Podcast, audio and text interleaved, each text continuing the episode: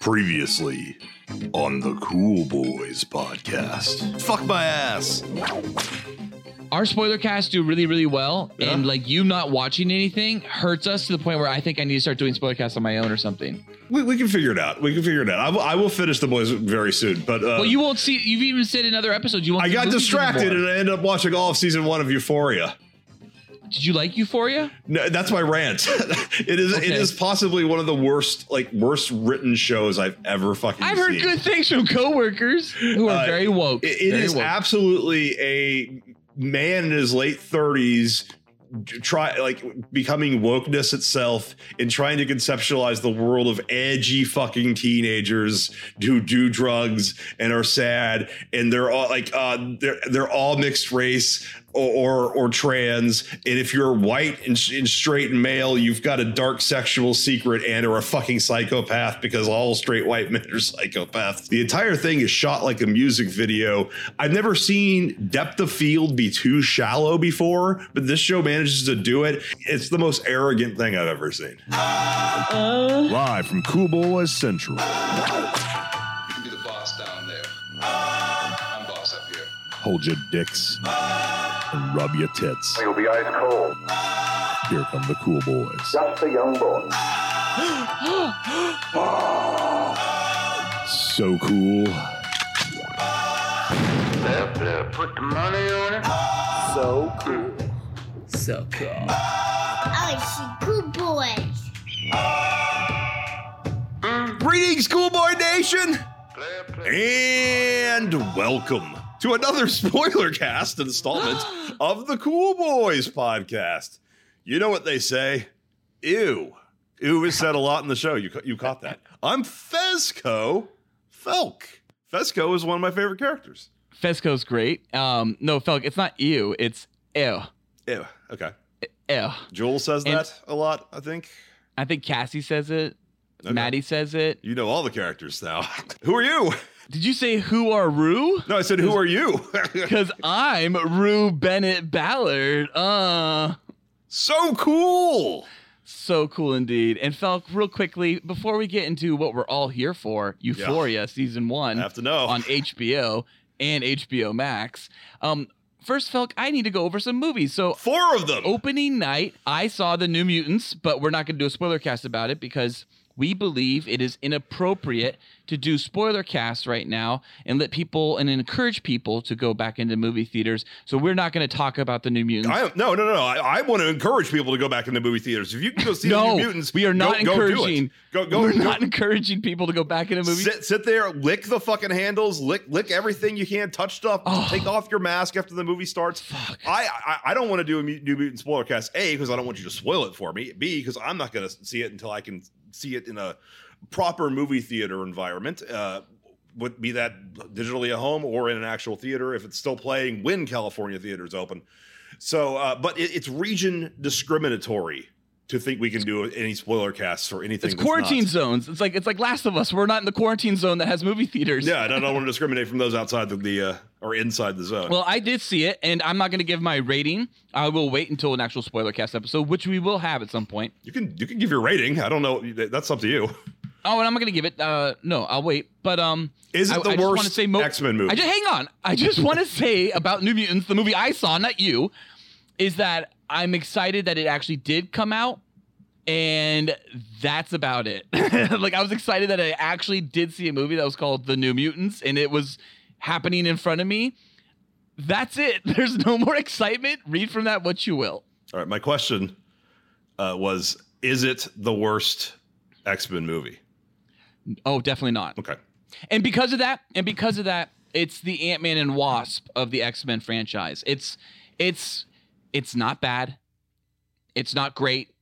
It's just it it, it works uh, as a movie onto itself. It doesn't have anything that's so horrible about it that it lasts forever in your memory, like X Men Origins Wolverine. And it's not something that's super amazing like X Two, where you're like, that's one of the best comic book films ever made. Still So much rape on that set. by a rapist. Yeah. Uh, moving on, Mulan came out on Disney Plus, and I currently did not buy it on Disney Plus because I'm in a war with my older brother. Um, he wants to have access to my Disney Plus, and I told him then he has to pay for Mulan. So I've given him access to Disney Plus, but he has yet to pay for Mulan.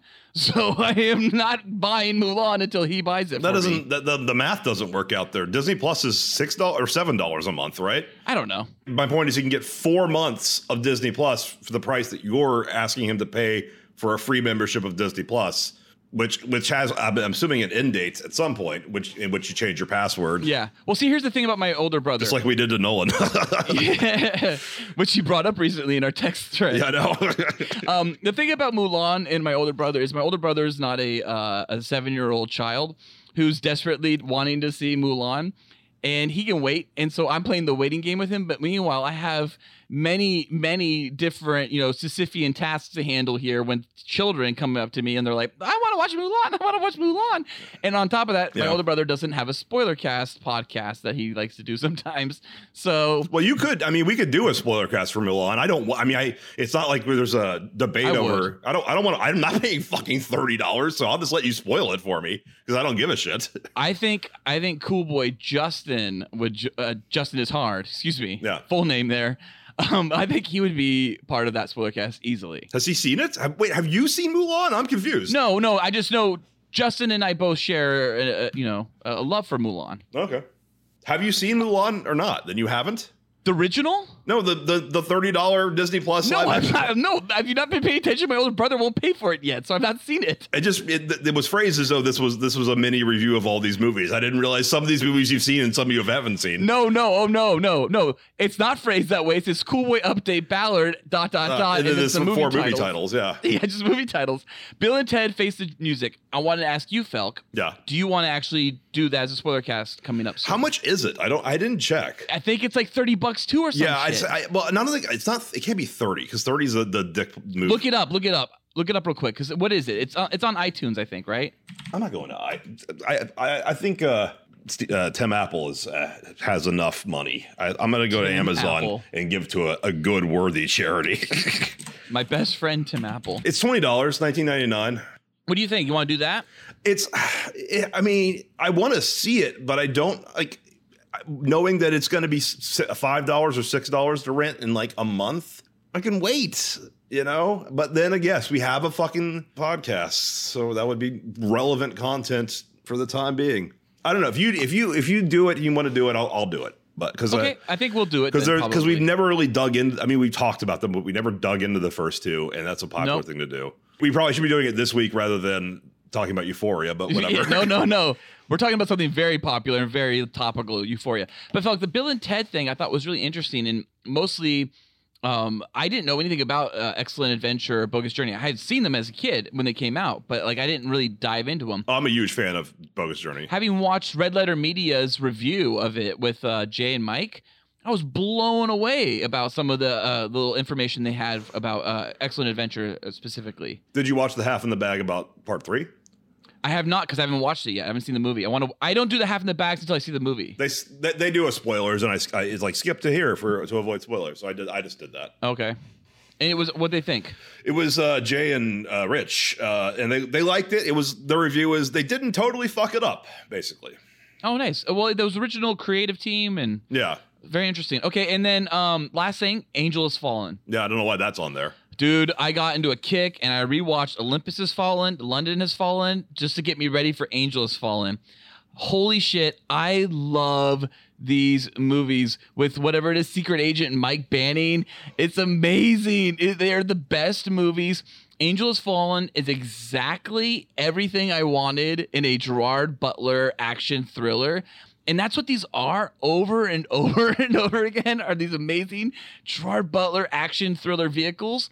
Geostorm, again, loved it. Gods of Egypt, again, I loved it. I can't wait for Greenland to finally come out if it ever comes out and movie theaters ever open again. But give me Gerard Butler all day. I just realized I have a major crush on Gerard Butler. I really hope we buy Greenland, the United States. Greenland. We're not buying it. They, they turned down the, the purchase many a times. That was pre-COVID. That was pre-COVID. That was in the pre-COVID economy. We'll see. You know, in Greenland, it's um there's a there's a giant crater that's been coming to. oh, kind of, aliens? uh, Are you gonna uh, talk about aliens now? No, this is not aliens. It's a giant crater that's coming to the surface because the ice is melting around it. And what we're realizing is a bunch of megafauna uh, died off about 10,000 be- 10,000 years ago. Yeah. And we don't know exactly why. And we also have a feeling, Humans hunted them to death. we, we- and we have a feeling that um, civilizations were much more powerful and stronger and more intellectual uh, about 10,000 years ago, even 6,000 years ago, um, it was, which is not something we tended to believe until more recently. It's a lot to do with the Sphinx. But this um, uh, Okay. crater they found in Greenland, what they believe is it might be the, the impact crater of the asteroid that actually did an extinction event 10 10,000 years ago that wiped out most of the megafauna on this planet, along with some major human civilizations, especially some of the ones that existed in North America. And that's why North America, to settlers 500 years ago, 600 years ago, 800 years ago, was barren because it was a brand new regrowing land that had been practically wiped clean by this massive explosion caused by this uh, meteor. a cogent and relevant review of Angel Has Fallen. and that meteor was Angel Gerard Butler. But Greenland, I'm really excited about Greenland. I haven't seen any of those movies. Also, I haven't seen the other ones. Um, Felk, if I gave those movies to you for free, would you watch them? do you have them in good quality? Yes, sir. Yeah. Absolutely. Well, I mean, you can give them to me and I'll add them to my ever growing digital collection and maybe I'll watch them. Let's do a Has Fallen spoiler cast for all three movies No. instead of Bill and Ted. No, I mean, I, I keep trying to watch things like I'm gonna re- I'm gonna fi- finally watch all the Fast and the Furious. I've seen up to five, and I, I watch like one, and I, I start two, and I'm like, yeah, I don't fucking want to Yeah. do this. And then Yeah, I, I'm like, I'm gonna watch every fucking Friday the 13th. I get to like part two, and I'm like, this is stupid. He still doesn't have a fucking hockey mask. oh, but three and four are the best. I, I do not think I will be able to commit, even though it's just a trilogy. Well, for now, Just watch four. Just watch four when it comes to Friday the Thirteenth, though. Okay. Uh, well, I'm gi- giving up on all these things. Gotta watch Euphoria season two. Well, if it comes out ever, if they can film it, I don't think they can film a, a show like Euphoria with COVID. That's for sure. or anything really. CGI sex scenes, CGI drug scenes, yeah, well, there already are those things in the show, probably. Uh, all right. CGI party sequences and dances. All right, we're segueing. Is, is this a good time to, to move on to our cool boy show topic? This episode, we will be stunting like my daddy. And that's the second episode. And discussing Euphoria season one. So there will be no room for heteronormativity in here. No, Let's get right into Euphoria and all the euphoric spoilers it has given us. It's time for Spoilers. Cool? Cool. So Cool. Ain't it cool? That's our show topic. We were we uh indeed. we watched Euphoria. Well, I watched Euphoria season one a year ago, and then I uh, ranted uh, uh, on it, and I you know just condensed some of that rant at the beginning of this episode. I guess summarizing what I said, I said it was the most arrogant show I've ever seen. It was the first time that I'd ever seen depth of field be too shallow to a point where it's distracting. And I also commented on the fact that like it's fascinating because I cannot figure out who it's for, what audience it's for, why HBO made it, and what sense of the like the world that the creator, namely Sam Levinson, has. That like he can be this confused about normal behavior. He doesn't seem to know how straight people work, probably doesn't know how gay people work, doesn't know how personality disorders work, thinks that everything's BPD and and also doesn't seem to know how blackmail works or how laws work. I was just so I had so many questions, and significantly, I had no one to talk to about those questions because, of course, uh, no one I knew had seen Euphoria or wanted to see Euphoria. I only watched the first episode because uh, I was so vexed by what it was, and then you know I, I obviously had to keep going. Uh, but now, you know, basically this episode is to me, it's like I'm um, Ralph Fiennes and you're Philip Seymour Hoffman, and I've got you in a chair, and I'm I'm showing you episodes of Euphoria, going like, "Do you see? Yeah, and I'm glued to the I'm glued to the chair. This is episode two of Euphoria. Do you see? Do you, understand now why I was so confused?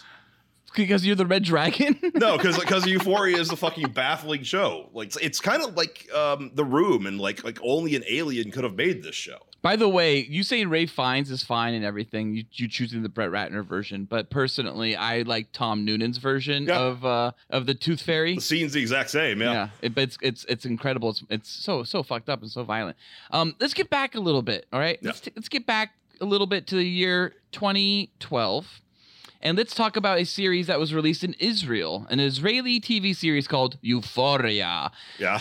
This TV show was created by Ron Leshem, Leshem and directed by Daphne Levine. And um, it was broadcast on Hot 3. Everyone loves channel Hot 3 in Yeah. Israel, I guess. Anyways, the series followed a group of 17 year olds, just like our show does in HBO.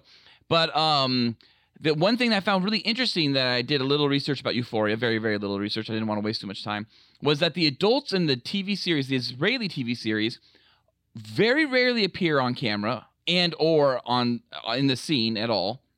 And when they were on camera, they were filmed at an angle so to, to not show their faces. This was like peanuts. Yeah, I was just thinking peanuts. Yeah. Yeah. Yeah. can you imagine? It would have worked if you're all drugged out of your mind. You're just listening to an adult. Wah, wah, wah, wah, wah, wah, I don't know how Blah. similar it is. I mean, I know that th- there's an Israeli version of this show. Um, Yep. It's in whatever language, possibly English, that Israeli TV is primarily put in. Israeli. They don't speak Hebrew, do they? I'm sure they do. Um, the the show though for HBO was also uh, produced though by the same uh, creative team from the Israeli TV series from Hot Three. Yeah. And uh, brought over to HBO by uh, Sam Levinson. I looked into Sam Levinson's IMDb after watching the show. yeah, he made a movie like, called Assassination Nation.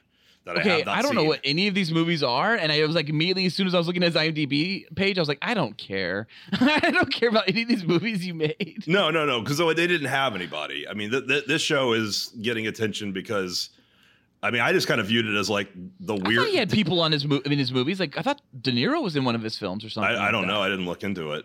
I, I don't really care. I don't want to see anything else this person has done. I, I, Euphoria is enough for me to deal with right now.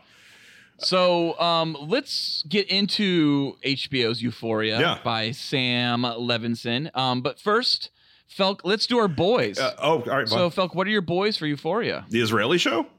No, no, no. We didn't. We didn't watch that. No. Just what I'll give it a love it.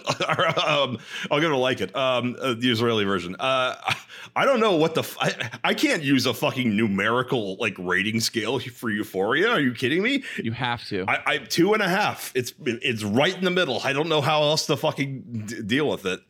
Very okay. Two and a half. Okay, so perfect. There is cinematography and filmmaking that like blew me away, and I was like, how the fuck did they they do this on an HBO budget? Like, how do they make the camera do the things they make the camera do?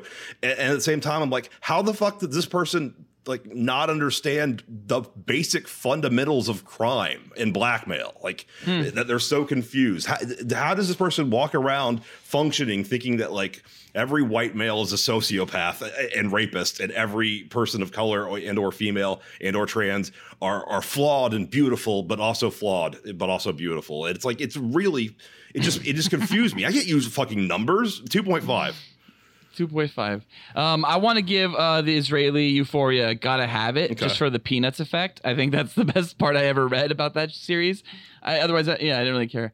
Um, and I didn't really care about this series uh, either. I literally watched it because Felk was like, you know, I really wanted to talk to somebody about this, as you said, and I am a man of my word. And I said on an episode, I said, sure, I'll do it. And then I started an episode, and then I took like a few weeks off. yeah. How far did you get? Um, but I would say my my cis boys assigned male at birth, I would give this uh, show is five out of five. what is your like i mean uh, i guess I, like i already gave a speech on how numbers and, and ratings are meaningless in this in this world. Uh but uh is that real? Is that sarcastic? What what do you what do you what were your actual review? One four No, it's not one. It's it's, it's here's the thing. I I can really get behind incredibly atmospheric uh, uh filmmaking uh Yes. cinema so like for me nicolas winding refn Yeah. is huge right this, Like, this film re- has yeah this show ha- uses the the neon demon aesthetic at every fucking high school party for sure or not just high school parties for your closet yeah for every every room basically. your closet is is incredibly lit going to bed there's a flashing purple light the flashing blue light for no reason I love them. Oh, I love them. Or I, or I, I love the camera whip, the, the dolly camera whip shot that they just overdid, overdid, overdid. Yeah. But for me, it's just this the show. It it worked on what they were trying to do. It was a fantasy. It was definitely not anything real. It was so superficial at heart.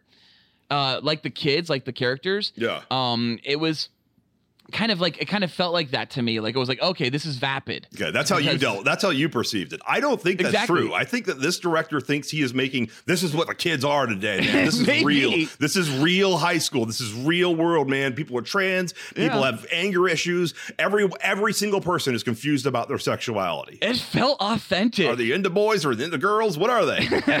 it felt so authentic to me. I, I, I like I like all right, and um, it was fucking 25 years ago. Uh, Mm-hmm. uh, Larry Larry Clark's film Kids. You've seen that. You remember that that show? I love kids. that whole thing was like because I saw that film like more or less the, the year after it came out when it was on HBO and it was like a special presentation and they had like interviews and stuff before it and I, I had to watch it like because I was just like oh you know I'm I'm 14 or I, I want to find out like what's going on but and I saw it and I'm like I don't think there's any kids really doing any of that shit like I didn't I didn't buy it but I also thought that like uh was Harmony Korine who wrote it I like one of the worst, most overrated people in the history of cinema.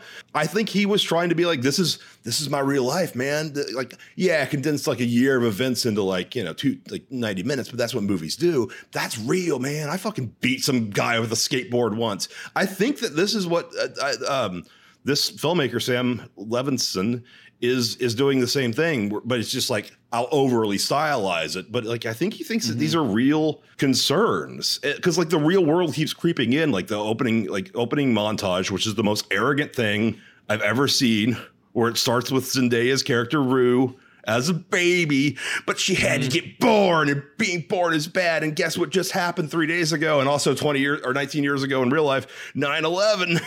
Uh, Yep. And there's like 9, it's, it's 9 11, and then she's like, uh, 9/11 today, right as we're recording. I know. And then we, then she's like the, the, like, the montage goes through like school shooting drills and like the the the horrible oppressive world that our youths have to live in the world of fucking cis heteronormatively and, and gender normativity and you know like th- they're all just fucking queer trying to break out of this mold and everybody's fucking a sociopath.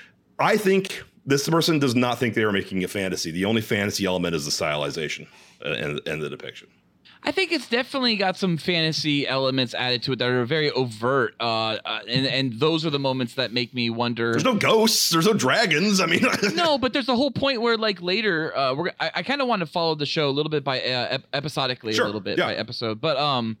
I, I want I want to at least talk about something that happened way later in the series. Then the detective drama when when essentially Zendaya becomes William Somerset, Yeah. Detective William Somerset from the Seven, right? Morgan Freeman. intercut with her being depressed. So I didn't know like what timeline that was happening in. Also, if that was real or not. You're right. There are some there are some like fantasy elements because there's also the Yep. the dick pic montage. All right, that's yeah, but I, that's just a, a narrative device. I'm talking about like the idea of like this is what what happens at a normal high school. Like Right. that that's what I think is where the disconnect between reality and the uh, people who greenlit this film at at uh, at HBO and, and A24 is involved in this. They made great films. Yeah, and that I mean, oh, dude, oh my god, when I found out A24 was involved, I was even more excited, honestly. An Um, executive producer, Drake. Yeah, Drake. Yep. Uh, I don't. I don't give a fuck about anything about that Drake does, but whatever. Um, I don't. I'm. I'm so against Drake. It's just like he's he's so Degrassi to me. It's like give me a break. You're not hard. But um, the the thing I I I, I want so- Drake to murder my pussy You do. or Oh. vagi- vagina. My murder my vagina. The thing about uh, Euphoria to me is very much uh, it's it's over sensationalized content. Yeah. And I think that's on purpose. And everyone is like turned up to 11 because everybody is needs to be a caricature at the same time a character. But what I liked about it was even though these caricatures are turned up to 11, the characters are portrayed well by the actors. Yeah. And you see their flaws and you see the dichotomy in their choices. A lot of, I mean, the performances are in, extremely good. Not just Zendaya. They are. Um, but yeah, just like all these people I'd never heard of before. The the the guy who plays Nate, uh, he is a he's very good in that role. That role makes no sense to a sane person like me, but uh, he he's good in portraying this insane, impossible character. He is, he is, and, and he's he's fascinating, just like watching uh Homelander and the Boys, where it's just like you're like, wow, you're so fucking much a villain, but you're not like a villain like Tony Soprano where I'm I like you No, he's just a scary villain. and you're a villain and I'm conflicted by the fact that you're a villain. It's like, "Oh my god, you're a fucking dark person. Like Yeah. you're fucked up." Um but the show is is fucked up and it does go way too far. but it wants you to feel sympathy for Nate too, up to a certain degree. Oh, for sure. Everyone, everyone is three dimensional in the show. Yeah. Everybody has a moment where even Nate's father. There's points where you're like, uh oh. In a normal story, he's gonna kill, you know, uh, Hunter Schafer's character. uh, I thought the reveal was, was going to be that uh, Nate's father molested him as a kid, but then that it, right or something like that. it, right. it It's doesn't go that way. I don't think. I think Nope. Or you there's a or there's a point where you're like, oh, here's Nate and Cal gonna, you know, Nate's dad are gonna stand off in Nate's bedroom. This is gonna turn out real bad, just like it did for Ralphie and Tony, to bring up another HBO show. And it doesn't. It just turns into a fight that breaks up real fast, and then a, a temper tantrum. And the dad goes to his office, and it's kind of like, oh, well, that's kind of realistic. And it's like all these moments where, like, even when um Jules, uh, when she goes to confront Cal at the chili cook-off, she's like. She's like, don't worry, I'm not gonna fuck with you. Like, I don't want to fuck with you. My goal here is not to fuck with you. Yeah. And it's like, that's real. Like, not everybody is a fucking housewife from New- Jersey that wants to fucking do something. yeah, exactly. Desperate Housewives is a good, is a very good thing to mention because like, yeah, that that's a show that also meshes real with fantasy, and maybe your perspective is helping me grasp this world. You're you're kind of convincing me that maybe there is intentional fantasy. Now, I don't think there's fantasy think in so. terms of the gender ide- gender dysphoria or the, the idea that everybody has some kind of emotional problem. Mm-hmm. Like almost all these characters do, except the one played by Judd Apatow's daughter. Um, yeah, Maude. yeah, so like, I bet every other character's you know- Lexi. Her character's name was Lexi. I- oh yeah, another thing. Like, I think this director really does think. All right, if you buy into all of wokeness, and this show is Woke as fuck. like wokeness, the show. It's it's basically trying to make a show out of wokeness, but just Is it so woke that it's kind of like people that are really, really woke would look at this and go, "Oh, it's disgusting propaganda." M- maybe, but I, I, it's it's wokeness without all the stuff that it's usually associated with, which is like socialism. it's it's just it, like that's always the end goal of fucking wokeness in, in the real world. But this is just wokeness for like for like the gender identity, like trying to make drama out of it as if that was was real. But like this is a person who you if you if you uh, believe what you read, you'd think that all fraternities are just misogynistic, sim- homophobic, but also homoerotic rape factories. That's what fraternities are. And Right. regular fraternity hazing is a bunch of frat your your uh, you know frat brothers coming into a pledge.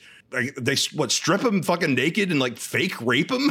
No, no, no. He's already having sex. Yeah, he's already having sex with the and girl, they- And they come into his dorm room and they pull him off of her, and then they all like fake rape him. Yeah, they all hump him. They dry hump him with naked. They dry hump him nude, which Yeah. isn't really dry humping. It's just humping. and and you know 19 years before this this world when fraternities would have even been by this person's logic i assume by this show's logic been even worse uh, because that was a pre me too world you know I, I was in a fraternity and my hazing once i got like a question wrong when i was being quizzed and they're like all right do 10 push-ups and then another fraternity guy was like we can't make them do push-ups that's against the rule and i'm like i can Yeah. do 10 push-ups what the fuck is this Yeah, I think the worst thing I got hazed. Uh, I also was in fraternity. Uh, the worst thing I got hazed was was crab walk to 7-Eleven and go buy us some drinks. And that's just funny and and 7-Eleven was maybe 200 yards away, so I had to crab walk downhill 200 yards. It was a pain in the ass, but it wasn't like it wasn't they didn't rape you yeah, it wasn't being like mock raped. But like, I do think that this person, that this the, the perspective of the filmmaker is like that. That's not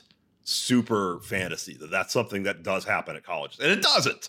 It, it, it does it does and it doesn't right. It just doesn't happen all the time. But there are like they're the bad apples in the bunch, and a bad apple in a bunch if it's not taken out ruins the bunch. This whole show is a, bu- a bunch of bunch of bad apples and ba- and a bunch of bunches. It's not just it's not just bad though. It's it's weirdly it's like weirdly gender and and, and sexuality uh, uh, like and homoerotic. the oh, the first episode, the first episode, dudes don't pregame for a party. By sitting arm to arm, shirtless on a couch, swilling beer, and being like, "Yeah, that chick's a whore." He's like, "What? Like, why would they be shirtless? Why were they all shirtless in that scene?" That was the first episode. I I actually know lots of people that would do that.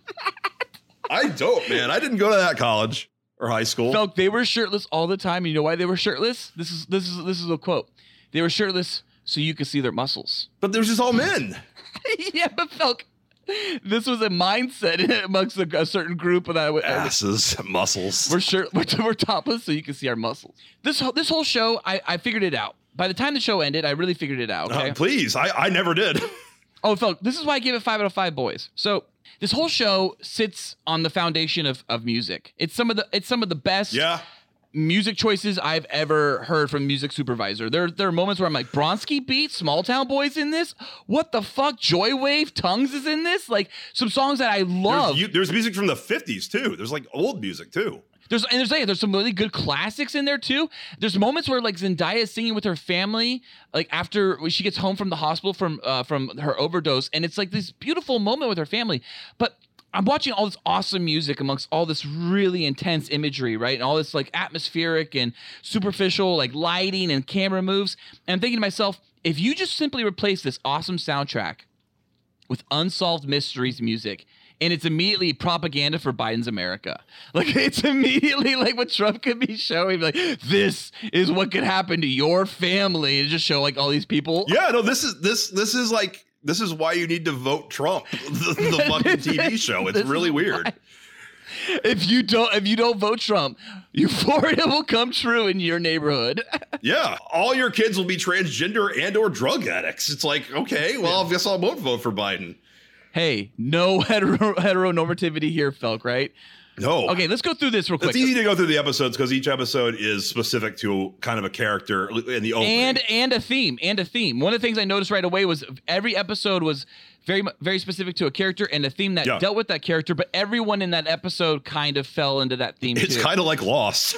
it is kind of like Lost or or uh, yeah, because it's like thematic television, but Yeah. and it's character driven. So what interested me though was the first episode simply called Pilot. yeah, that's weird. and that's because it's a fucking pilot. Yeah.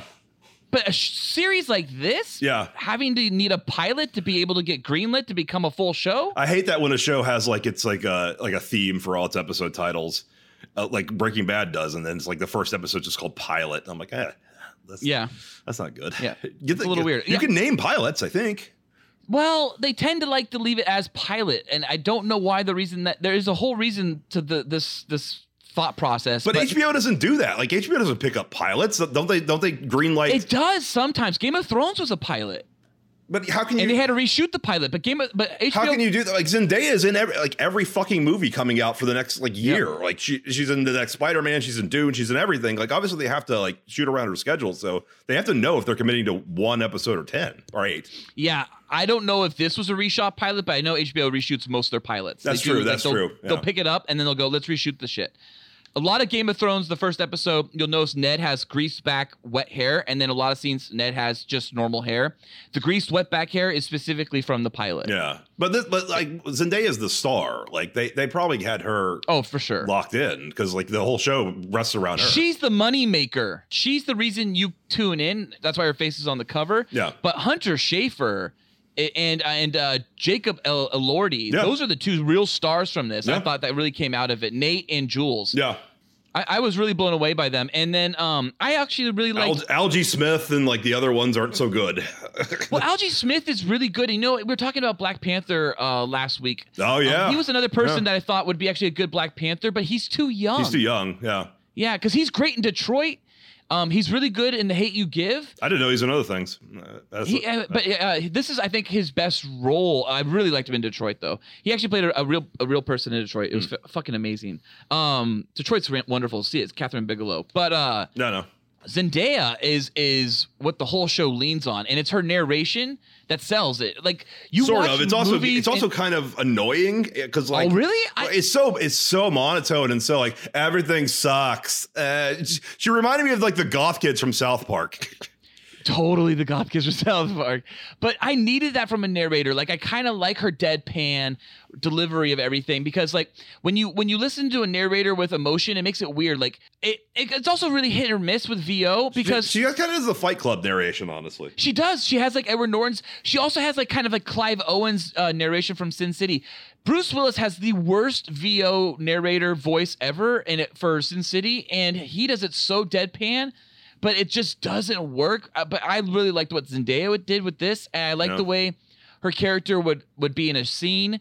and talking as the narrator and then everyone else would not even notice her in that moment i just i like the way even she brought in other characters into the narration like she brought in lexi for the detective scene where she's like lexi all of a sudden joined that fantasy of, of a detective drama and they're both kind of playing off each other as cops um that was cool like i, I really like the way they, they did that kind of that shit for the show Yeah, I mean, it also grounds the uh, explicit nature of the show eh, because the show often Totally does things where I'm like, I didn't know shows could. Like HBO could show an erect penis, like they, but they did. Like, That's whoa! big like, deal. I didn't. I, I thought you cocks had to be soft by like yep MPA or whatever standards, but like, but having having the star, having like a, a Marvel cinematic universe star was like, well, I, I mean, it gives it a li- little bit of legitimacy. Obviously, the fact that in the same it- shot it's in the same shot with the erect penis like literally she shared the shot with the erect penis didn't she it was up on the screen wasn't it like on the projector Yeah, I mean, it's like right behind her. Yeah. It was like a montage of them. So Yeah, and it was a whole talk uh, about dick pics and stuff like that. Um, they they had like uh, I think it was I read this in the Hollywood Reporter. Like almost thirty odd penises in one scene or in one episode alone. And and episode two, Nate's episode where he talks about him in the locker room and all the new dicks around him. those are live action dicks. Yeah, dicks. That song, by the way, is like one of my fucking all time favorite songs ever. It's called Nate Has Grown Up, and it's by Labrinth, who is the uh, composer for the uh, series. Um, also a pop star that like knows Simon Cowell and all that shit. But like, Huh. he did such a great job with the music for this series because that song Nate Has Grown Up has been something that my kids request to play. Like they've not seen Euphoria, they don't know about anything about Euphoria. Oh, yeah, yeah, I assume. they heard that song and they want to just dance to it. The song goes, Huh. oh, do, do, do, do, do, do, do, oh, do, do. You know that one with the O's? Yeah, I didn't recognize the song, I, but obviously it's a hit. I didn't know. Well, it, it's, it's, it'll be the, uh, it'll be the opening theme song for this episode. okay. But um, it, it that song like made that whole montage so amazing that when I saw all those flaccid dicks bouncing in the locker room, I was laughing right. my ass off. I'm like, this show was made for me. This show was made for me. This is one of my first questions. What is Nate? like, is so is Nate gay? Yes. Because like his whole, I, I, I, based on Zendaya's narration, he knows he doesn't like boys, but he doesn't really like girls that much either. So maybe he's asexual. She's talking. I think she's talking about Nate from a persona that he tells himself that he is in the in the opening. That's in episode two. Yeah, well, that's another thing. That's another question I have. Is Zendaya's narrator omniscient, or is it just what she has, like her, She her is. perspective? She's both. But sometimes she knows everything. Like she, she knows what's going on. Yeah, she knows everything because she knows about what happened before she was born, 9-11. Right? Like she knows about like how her parents uh, uh, like were acting of the time of her pregnancy or labor and all that stuff. Yeah, I guess maybe She knows things about before she was born, but like she is on the she is she is she is God essentially, but at the same time she's also she's fallible, right? She does make mistakes and she doesn't know everything. Like the whole point of the detective moment is that she doesn't know everything and that she's figuring it all out even though she's a fucking genius as she calls herself multiple times. She's Yeah, that that that segment I didn't. So I rewatched up to episode six, and that that segment's in uh, seven. episode seven, which is I think the worst episode. I hated that episode. I, I I would agree. Yeah, I don't think seven was uh, the best, and I um I liked eight, but eight even I thought wasn't even that great. I thought the series was a, was strongest one through six. Honestly, Yeah, well, I, the fourth one is an episode where I was just like, that's where it started to like hit me like. Like I hate this show, but do I also like this show? Mm-hmm. It, it was I, it was confusing me because like there were like that fourth episode was so fluid, like the camera was just constantly like flowing in and out of scenes, and everything was Yep. there was so much drama, and I was like I, I I was like, what's gonna happen to fucking all these characters? And but then of course the the sixth episode in which it, it just yeah, the Halloween episode was where I was just like, this show's interesting, but it's also stupid. Well, the fourth episode, just to give it a little more context for That's the carnival, anyone yeah. listening, is the carnival episode. Yeah, um, and it, it's a it's kind of like a bottle episode in a way. It's also uh, Hunter Schafer's like you know standout episode for Jules. It's all about transitioning and how she's a transgender or a, a trans woman, excuse me.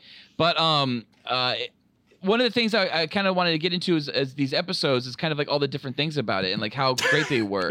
So like the pilot gets into addiction yes. and it's like talked it really shows the kind of like everyone's addiction and it kind of uh like really kind of harnesses it all around the idea of Zendaya's OD but that's such violent imagery but then to see her just so like cavalier like give up like rehab like she's just spent you know, all this time in rehab, and she's fresh back into school, and she's immediately hitting up Fezco. It kind of made me hate the character. That's that's the problem with the show is that I actually kind of hate Rue. Uh, she's the worst like person on the well, Nate's probably the worst person, but she's the worst like character we're supposed to care about. But yeah, she she she kind of comes in contact with Fezco and Mouse, not Mouse, uh, Ashtray, Is that the kid? and the kid, uh, kid's Ashtray, yeah. That's another thing. It was like Fezco, uh, yeah, is a, is a good character. He's like the the drug dealer with the heart of gold kind of thing. Yep. He's he's complicated, but then he's got a, a partner and or boss drug dealer who's a kid, and I just kept thinking of fucking RoboCop 2 because it's like it, it's that level of fucking this this kid is like a professional gangster. Like This kid is everything. The kid knows Bitcoin. Know. Like, like, he's got everything down. he's like like he, he gives tattoos. And he's like, oh, I've done this so much. It's like he's like eight. like what's happening? Yeah.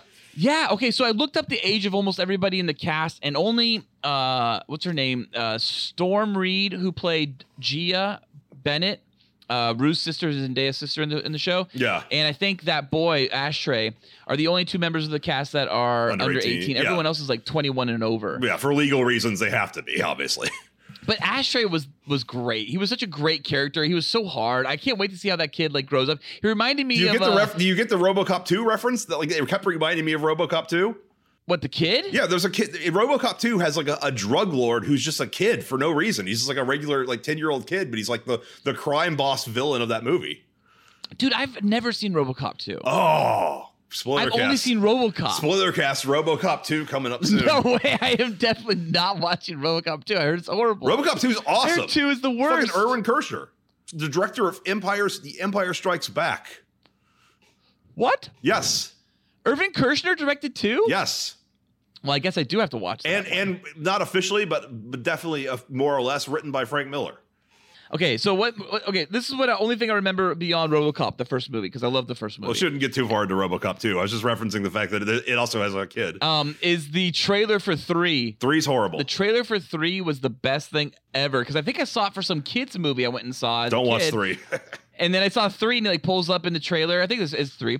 He pulls up in his black car in the trailer, and he has to like you know like end like some bad guy right away or whatever. It's RoboCop, and you're, as a kid you're like, what? This is just like my friend's toy because my mom won't buy me that toy. I think it's equal quality to the first RoboCop. So RoboCop two is equal quality to the first RoboCop. yes, yes. Wait, okay, RoboCop for me is five out of five boys, and I'm not even joking. RoboCop one and two are five out of five boys for me, and then three's like half a boy. Yeah, three's supposed to be horrible, really bad. Okay, wow. All right, let's get back to fucking uh, Euphoria. It's taken a year, but I finally got to talk about Euphoria. So we talked about the drug dealers. We talked about Ashtray. Uh, we didn't really talk much about Fezco. You said you really liked Fezco. Let me just say one thing about Fezco.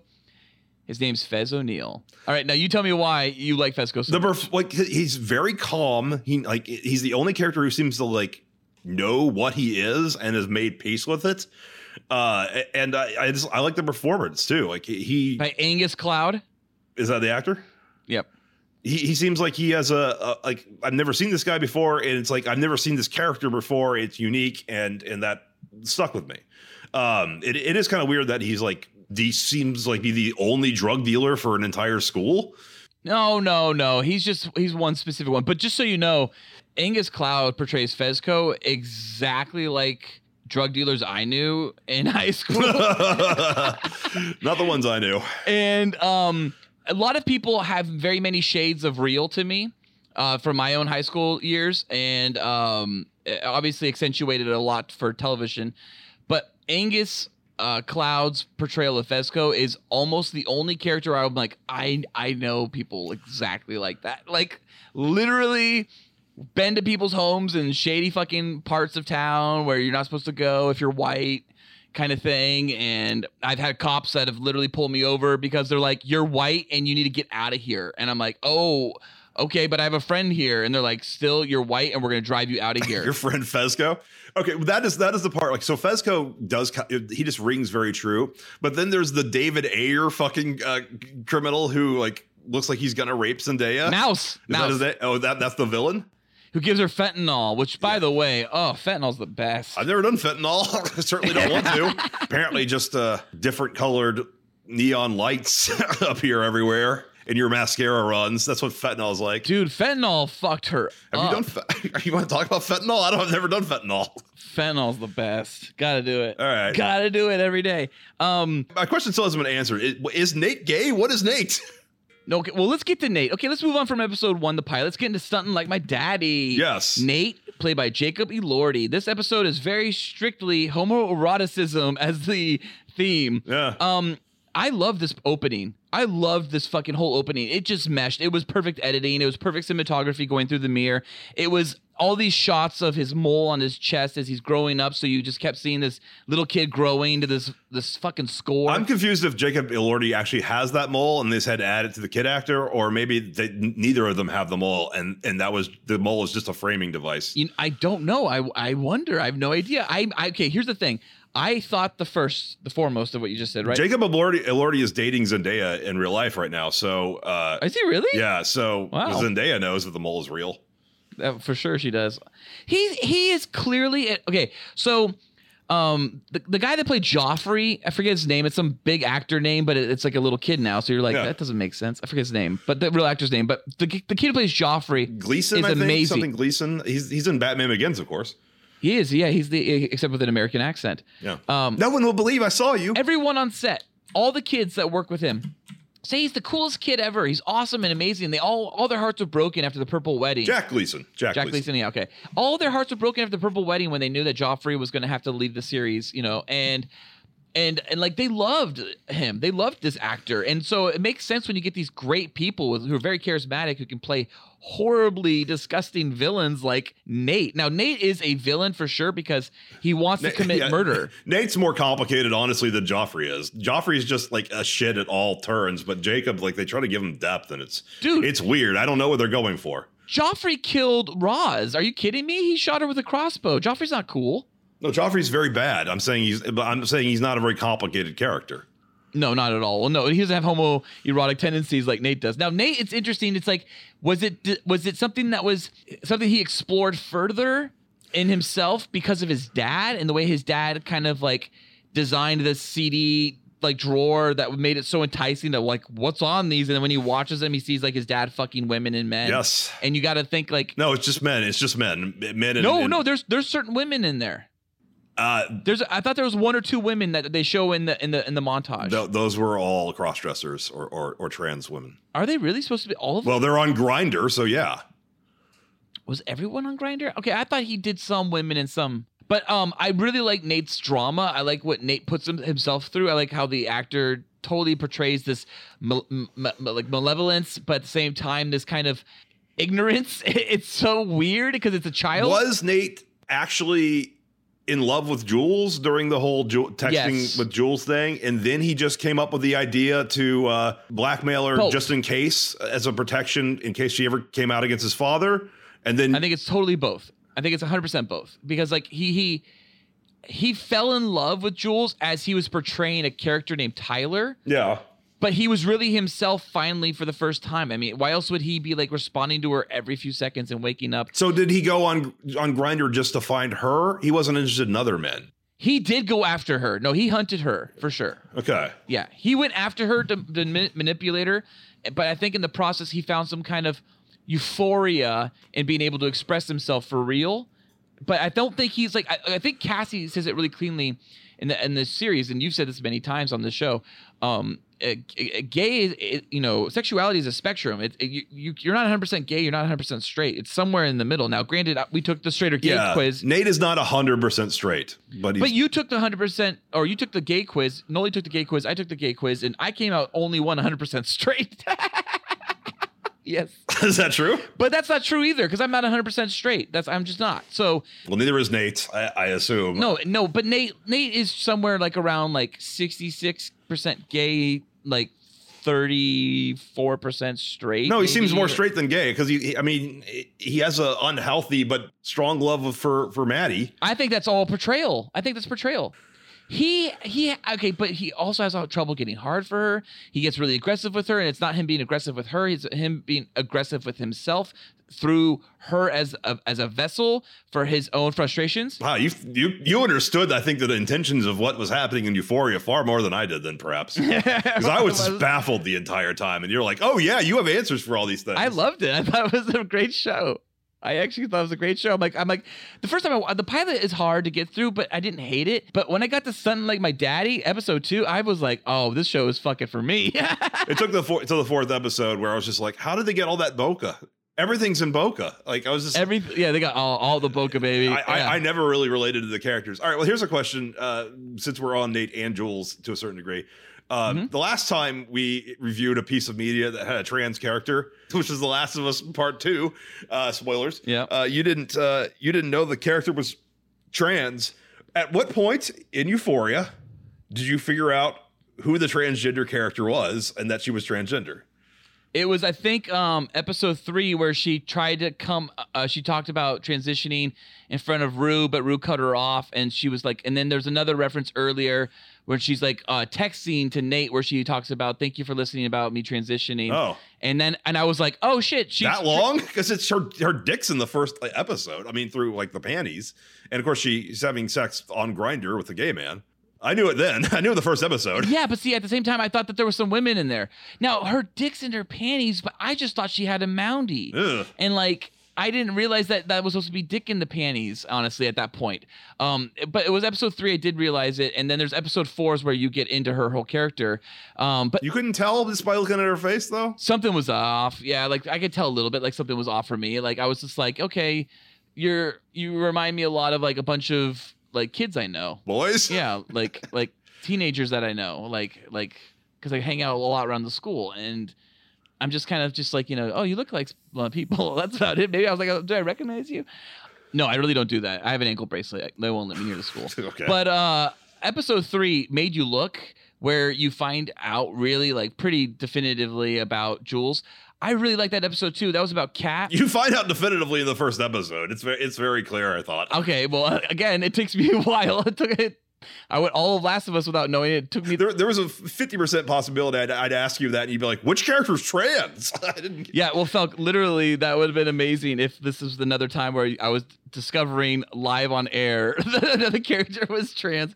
Um, but Kat, the fat girl. played by Barbie Ferreira, uh, is all about camming. That episode is all about camming. It is an Yeah. incredible origin story for uh, a fucking successful camming girl. I love everything about that episode. really throws Pornhub under the bus though, because it uses specifically Pornhub, but the character is supposed to be 16. Obviously, the actress is like 22, but uh, it just kind of says like, oh yeah, Pornhub doesn't fucking do anything to prevent uh, like illegal stuff being on their site. Uh, Pornhub works extremely hard and is like it verifies your driver's license before you can get a fucking camming account. They're not Spank Bang. They're- Check out Cool Boys on Spank Bang. Uh, they, they do the most of any fucking streaming site. They're, the, porn, Pornhub is the Netflix of porn, and it has probably just as big or bigger a fucking legal department making sure that they are not fucking up uh, and, and getting you know all their profits seized from them. So I, I, didn't I didn't like the fact that it had such a negative uh, implication about Pornhub, which is a fine American company. But no, no, it was an accurate implication. So, yes, of course, like yeah, Pornhub, Pornhub has like you know legal teams and and standards and practices teams and all kinds of like you know uh, uh, they do great work. fraudulent teams and all that type of stuff and and IT teams that are all focused around making sure that there's nothing like that showing up. But what they show in the show is an account posted it, and then other accounts, these like dummy accounts, right, or anonymous oh, accounts. I'm talking about her her account for camming, not the video that gets posted of her at the So party. I think that's possible that kids could be probably lying about that stuff. But the way she also set it up was it looked like she was doing it more through Skype calls and not through camming through like a camming service. Because she was having people call her through like her Skype because they had the specific Skype ring whenever she would like, or at least the beginning. Wait, and she was getting paid with Bitcoin, which really isn't used for like Pornhub camming or camming in general. It's it was a little over the, all over the place. Yeah, I don't know what uh, like like. I've never gotten in. I've never gotten into camming. I've never paid a girl to cam. I I, I don't see But the like, point. I'm not even sure. Like, where I mean, the, the show made Bitcoin seem like it was more accessible than I I I think it might be, and I don't re- know if Bitcoin is is, is so prevalent like that. I know Bitcoin's a big deal. she has to go to the. She, well, th- isn't there a part where she has to go to the fucking drug dealer kid Yeah, she does. She goes to she goes to Ashtray to actually get to paid get out. to, yeah, to get her money taken out, and he takes like a big cut. And like, well, can't you just Yep. put it into a bank account? But maybe maybe she can't have a bank account. I liked though that they, they didn't body shame and that it was a celebration of her body though. Like I thought that was a great part about that episode. I, I Kat is by far well, Maddie or not not Maddie the the big tits girl. Even though her tits are Cassie. fucking uh, yeah, even though fucking one of the best racks that's ever been on HBO, which is a high bar to begin with. Uh, Yeah. But uh, Ros, Ros for me still. uh, Ros is good. Kat was a pretty terrible character, and her her plot line was the one I was the least interested about. And like I said, I, I for the rewatch to be fresh, I only got up to, to episode six, so I never got to the one where she gets involved with like the, the Riddler starts camming with her, uh, like he's you know like the, the voice from fucking Zodiac or whatever. Like you, Yeah, and that's one episode, and that's like that feels like now having watched the whole series because it never comes back. It feels like that was like season two setup or something. It must be season two setup because it never like what the fuck was that? I thought it was a kid. I thought it was another kid, and they were hiding themselves because they didn't want to be like on like obvious. Like, oh my god, we want to record her, but we don't want her to know it's us. Like uh, a bunch of um uh, McKay's brothers, like Troy, uh, like they were dickheads, and they were doing all kinds of fucked up shit, like purposely trying to fuck with people and mess with people. I, I, it made me see setting up a, a, a big bad for season two. I don't know. those twins, those twins were dickheads. I could easily see those twins having been involved in like something along those lines, especially since they felt already hurt. They, they were they weren't even like evil characters. They were just like dipshits. Like they, they were they were dipshits, but they were callous and like they were just kind of conne- disconnected from like the reality. Like they didn't care if they hurt somebody. they seemed really naive. Yeah, they didn't seem malicious. I don't think it's them. I think it's it's, an- it's an unforeseen character, probably played by Giancarlo Giannini, because he's who, who you bring in the second season of a show and you need a villain. Oh, oh, uh, or uh, no, you mean uh, John Carl Esposito or whatever. What what did I say? Giancarlo Giannini? Oh, that's the guy from fucking uh, Hannibal and and uh, Quantum uh, Quantum of Solace and Casino Royale. Uh, Giancarlo Esposito is who I meant to say. Gian. John, I think it's John Carlo or something like that. They'll probably bring in Giancarlo Esposito. I'll, I'll do a clean one just in He comes in with a dark dark saber as well. I liked Kat's camming story. I kind of liked her her progression and the way she kind of took back her sexuality, took back her virgin her loss of her virginity. That was kind of like something that was kind of going to make her feel ashamed and put this kind of burden on her and she didn't allow it really to and she kind of owned it and then became something out of it and became huge. What's the what's the message? What's the message? If you're fat, just be a slut because so Cam, yeah, Cam, Cam, Cam. like what, what is the affirming like I, I would say like what is the affirming message to teens but i don't think because Dude, there i don't think this show is for e- even It's- teens because it's on hbo Yeah. by the way the average the average subscriber to hbo is a, is 42 so like i, I don't know uh-huh. i mean probably hot tv on it at israel is is a Hot three. skews, skews younger hot, hot three but uh hbo you know like it's, it's the it's the network that brought you The Wire and The Sopranos and fucking Game Right. of Thrones and Deadwood. Like, why is it why Mhm. is it making the next? I guess Skins would be the closest equivalent. Right. Uh, that's a UK show that like everybody got famous from. Yeah, But like, why? Like, you know, the whole like, teens do sex and and and have drugs. Uh, why is HBO trying to get into to that business? But then like, I watched it as part of my fucking HBO's, you know, because I was so vexed. and maybe just Mm-hmm. confusing people. Maybe this show is, is is demographic is the standard HBO I think it might be. 35 to 50 year old demographic a- a- and not the hip kids today. Yeah. No, I don't. I really don't think this is for kids. When I'm watching this, I'm thinking to myself like, this is for soccer moms. Uh, by kids, by kids, I mean like like late high school and college age, 18 to 22 year old. right? Like, like I have, I have a lot of kids that I hang out around that like are this age. No, I'm just kidding. Um, no, I have kids in my family, uh, like uh, nephews and and shit like that that are like around this age. And This is when I was 18. I was watching The Sopranos as it as it aired, and I was like, "Yeah, I'm an adult watching the cool shows, like the the fucking there's psychiatry in this show." Yep. I think I was watching Rome uh, at that time too when I was uh, uh 18 or I'm not sure. But uh Rome's boring. yeah, I um I don't think it's for my nibblings. Um and I wonder like like who's this for and I really think it's it's it's for housewives and like people who are just kind of like I have no idea what's going on. I don't care. Let's just watch what the kids are doing, you know? Oh no. They're so conflicted. MJ, no, don't do that fentanyl. That's why they're all dying on overdoses and getting raped. It's because of this show or the, the things that happen in this show. and school shooting. I know a school shooting's in the second season. I, I, I just, I feel it coming. Th- This show exists in a world in which like school shootings happen like every other year at every school. yeah, they winked at it twice this season. yeah. Literally, we- I mean, Kat calls her boyfriend. What are you, a school shooter? Or are you like, Yeah, she's like, "What are you gonna? Are you gonna be a shooter? Are you gonna be an open shooter?" So the the that's the one normal kid, Kat's boyfriend. He's like the one kid who acts like an actual human being in this entire show. It's weird. He like he came in from a different show. I, but here's the thing. Again, I I know fucking people or I knew people when I was going through um uh, high school that were very similar to some of these these people, these popular kids in the show. Like I knew people like that. They're, I mean, they're right on the money. Because like, there's a point when kids who take Molly at carnivals and, and and fuck the fucking carousel. That was that happened all the time. For sure. Oh my god, finger banging on the carousel or in the gravitron. But um, uh, the part that like I, I remember is like I remember like people being like some of the cool kids, and you'd walk by them at a party, and they'd headbutt you, and like and like you literally would be like, oh, you just headbutted me. All right, cool. Like I'm not gonna start a fight. I'm just gonna move on. I just got headbutted by one of, one of those cool kids over there. Like, all right, but like it was, it- you know, it was like there were people who were just assholes. Like you were like look at them and be like, hey, how's it going? They'd be like, fuck you.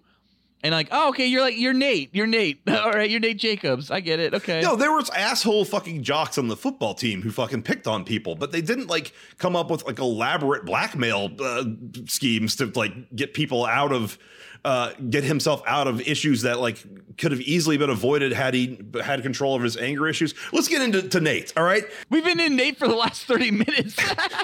you no, we were in. Nate's we were the in, best. No, no, no, Nate no, no. is the Let's- fucking best. Let's get into Nate's plan because all right, this all right, here's how blackmail works. You don't blackmail somebody by, by saying that you'll turn them in for a lesser crime in order to get them to admit to committing a much, much worse and horribly more like longer sentence and everything crime that you actually committed. That's not how blackmail. Do you understand what I'm saying? Yeah, Tyler is an idiot. Tyler is a, an idiot, is an absolute idiot. That character is. He blackmails Jules into committing a the much worse crime of giving false information to the police, but, but versus just a 17 year old sending a nude photo of themselves, which every fucking 17 year old's done probably at this point. Like uh, it- it- that's that's one that's one level of realism that's probably Right. there, and, and like, but yet this movie seems to think that like, or this TV show seems to think that. You, you can use that use use much lesser crimes because like uh, the, the, the other kid the kid he beats up like Tyler. beating somebody up to the within an inch of their life horribly is a much worse crime than a 22 year old committing statutory rape by having consensual sex with a 17 year old. Yep. That kid would go to the police and, and say, This person horribly did this to me. And the police wouldn't charge him for the consensual sex cr- uh, crime because they'd be much more interested in getting the violent sociopathic criminal off the street. That's something that a lot of people don't seem to understand about how No, prosecutors They work. probably would charge them both. This is a point of contention I, I've had with a lot of pieces of media. One in particular, first season of the podcast Serial. yeah. Maybe you watched it, maybe you maybe you listened to it, maybe you didn't. Listen. Uh, you did. Yeah, a while ago, Yeah. So yeah, a lot of people didn't understand why Ad- Adnan's friend, who probably helped him bury the body of the girl, didn't get charged. Like he must have had some kind of weird thing. Like no, he just corroborated all their evidence and gave them the actual killer, Made and they deal. agreed to not charge him for the crime of disposing of a body, which is you know is itself a it's something they could charge him with, but they, they mm-hmm. don't because like oh we'll, we'll go after the you know we'll, we'll give you immunity so we can go after the actual criminal. Everyone Nate blackmails should be going to the police and saying this person has not only done this much worse thing than the minor thing he's trying to blackmail me for, he's also trying to blackmail me, which is itself a, extortion, which is itself a, a, a fucking federal crime or a really serious crime. Right, but these people aren't going to their parents and getting this education, right? Like, so they don't know this shit. Like, this is information that they don't have, so they're just getting talked to by like another kid and going, "Oh fuck, I don't know." They have Google, don't they have Google? I well, they did. They, they did say that at one point. One character was like, "I'm not going to Google child pornography laws." Even though he's breaking them, yeah, like that. that I, I get maybe that's the perspective that everyone's just an idiot, but like the viewer's not an idiot, and it feels like the the, the That felt forced. Nate's plans make you think that the the the, the viewer's an idiot. Like it, it all felt forced, and the whole Tyler thing was probably the only thing that made that completely took me out of the show. Honestly, the way he beat that character, and then like the character had to go to the hospital and is like fucked up for life, and like visibly fucked up for life, and the fact that no one at the hospital was like, okay, who did this to you? You know, and like it ended there. Like he didn't like turn him in there, and he like somehow like didn't like give up Nate, and then Nate shows up later, and this character of Tyler doesn't have a gun. All of a sudden, like yeah, like the reality is that a character who got beat like that after home invasion would go and buy a weapon and have that weapon ready. They just walks into his apartment the second time. He doesn't seem to break in or anything. No, so the weird thing uh, is that like Tyler has this weird response where he's like, rather than pulling a gun on Nate and shooting him and being like, "There's my attacker again," and finally getting his revenge and giving that character a three dimensional character, which he didn't at all have. The character Tyler, He's just Um, a plot device. he was because then be he just he just so willingly walks into the police station and gives up everything. And Hunter Schafer also plays it kind of dumb with the child pornography because you're also kind of thinking like, "What are you talking about?" Like. I did send those to you, and yeah, you do have me on that, but that's not as bad. He as, was soliciting them, and he's over the age of 17. So that's a worse crime. yeah, and none of it is as bad as as the crime they're covering up, right? Like that's the reality. So Yeah, assault. Like, like again, he makes uh, Tyler, the kid he beats up, admit falsely to us like violently assaulting a girl. And if he mm-hmm. didn't do that, Nate would reveal that he had the much much lesser crime of having consensual, totally nonviolent sex statutory rape. of statutory rape with witnesses who can attest to its consensual nature. Right, which is what would have been the much safer move, realistically, was to go with that. versus versus admitting to not only that he oh he, he would he, was the blackmail that he was going to have Maddie say that he like violently raped her the first time. So the assault's less than that, but but there's witnesses. It was in front of a party. that she was blacked out, but that she was blacked out, and that he was taking advantage of her being blacked out. If Maddie had corroborated Nate's story against Tyler, that would have been a nail in the coffin for Tyler for sure. There's been so many shows that deal with like all these you know crimes and and tricking the police and get like you're Breaking Bad's, your Breaking bads, you're Sopranos, probably The Wire. This is the first like TV show I've seen from like a, a the one time gold standard in television, HBO. Esteemed channel. the esteemed channel of HBO, where I'm just like, this isn't how I I don't know this world, just like I don't know the world of dealing meth or meth crimes, oh, a great world. but I know this this would doesn't this is not reality. And yeah, Breaking Bad probably wasn't reality, but it didn't feel like it ever slapped me in the face. And this show just sla- like Nate is just slap slapping you in the face with like none of my plans make sense, and somehow they all work. Yeah, yeah. The the child pornography one that he has over, uh, uh, has over Jules is a very odd one because that's the, that's the one that's kind of like Jules is a smart character, and it's been constantly established as a smart character and a and a world weary character over and over again, and for her to then be so like complicit with with what's going on around her. she yeah, she yeah she gives like a false testimony a conspiracy to commit like whatever it's a serious like crime she's doing to not have be called out on a much lesser crime and also a crime in which Nate is still far more legally viable as the, or legally uh, responsible as the person who was coercing her the whole time by lying to her pretending to be someone else Yeah, and then I guess we're jumping really far ahead, but might as well for the purpose of this conversation.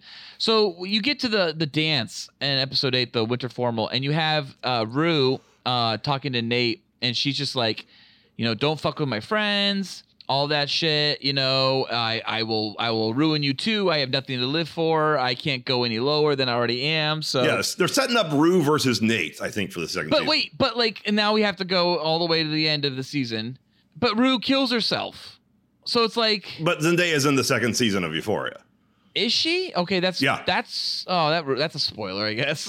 Well, right. that's I mean that that that, that's that not from you. I mean, I, I get it. I'm not saying you did that. that's from HBO. So like I get it. The HBO spoiled that because it, because it it's very intentionally left open open ended that Rue could have not killed herself, but like OD'd finally for good.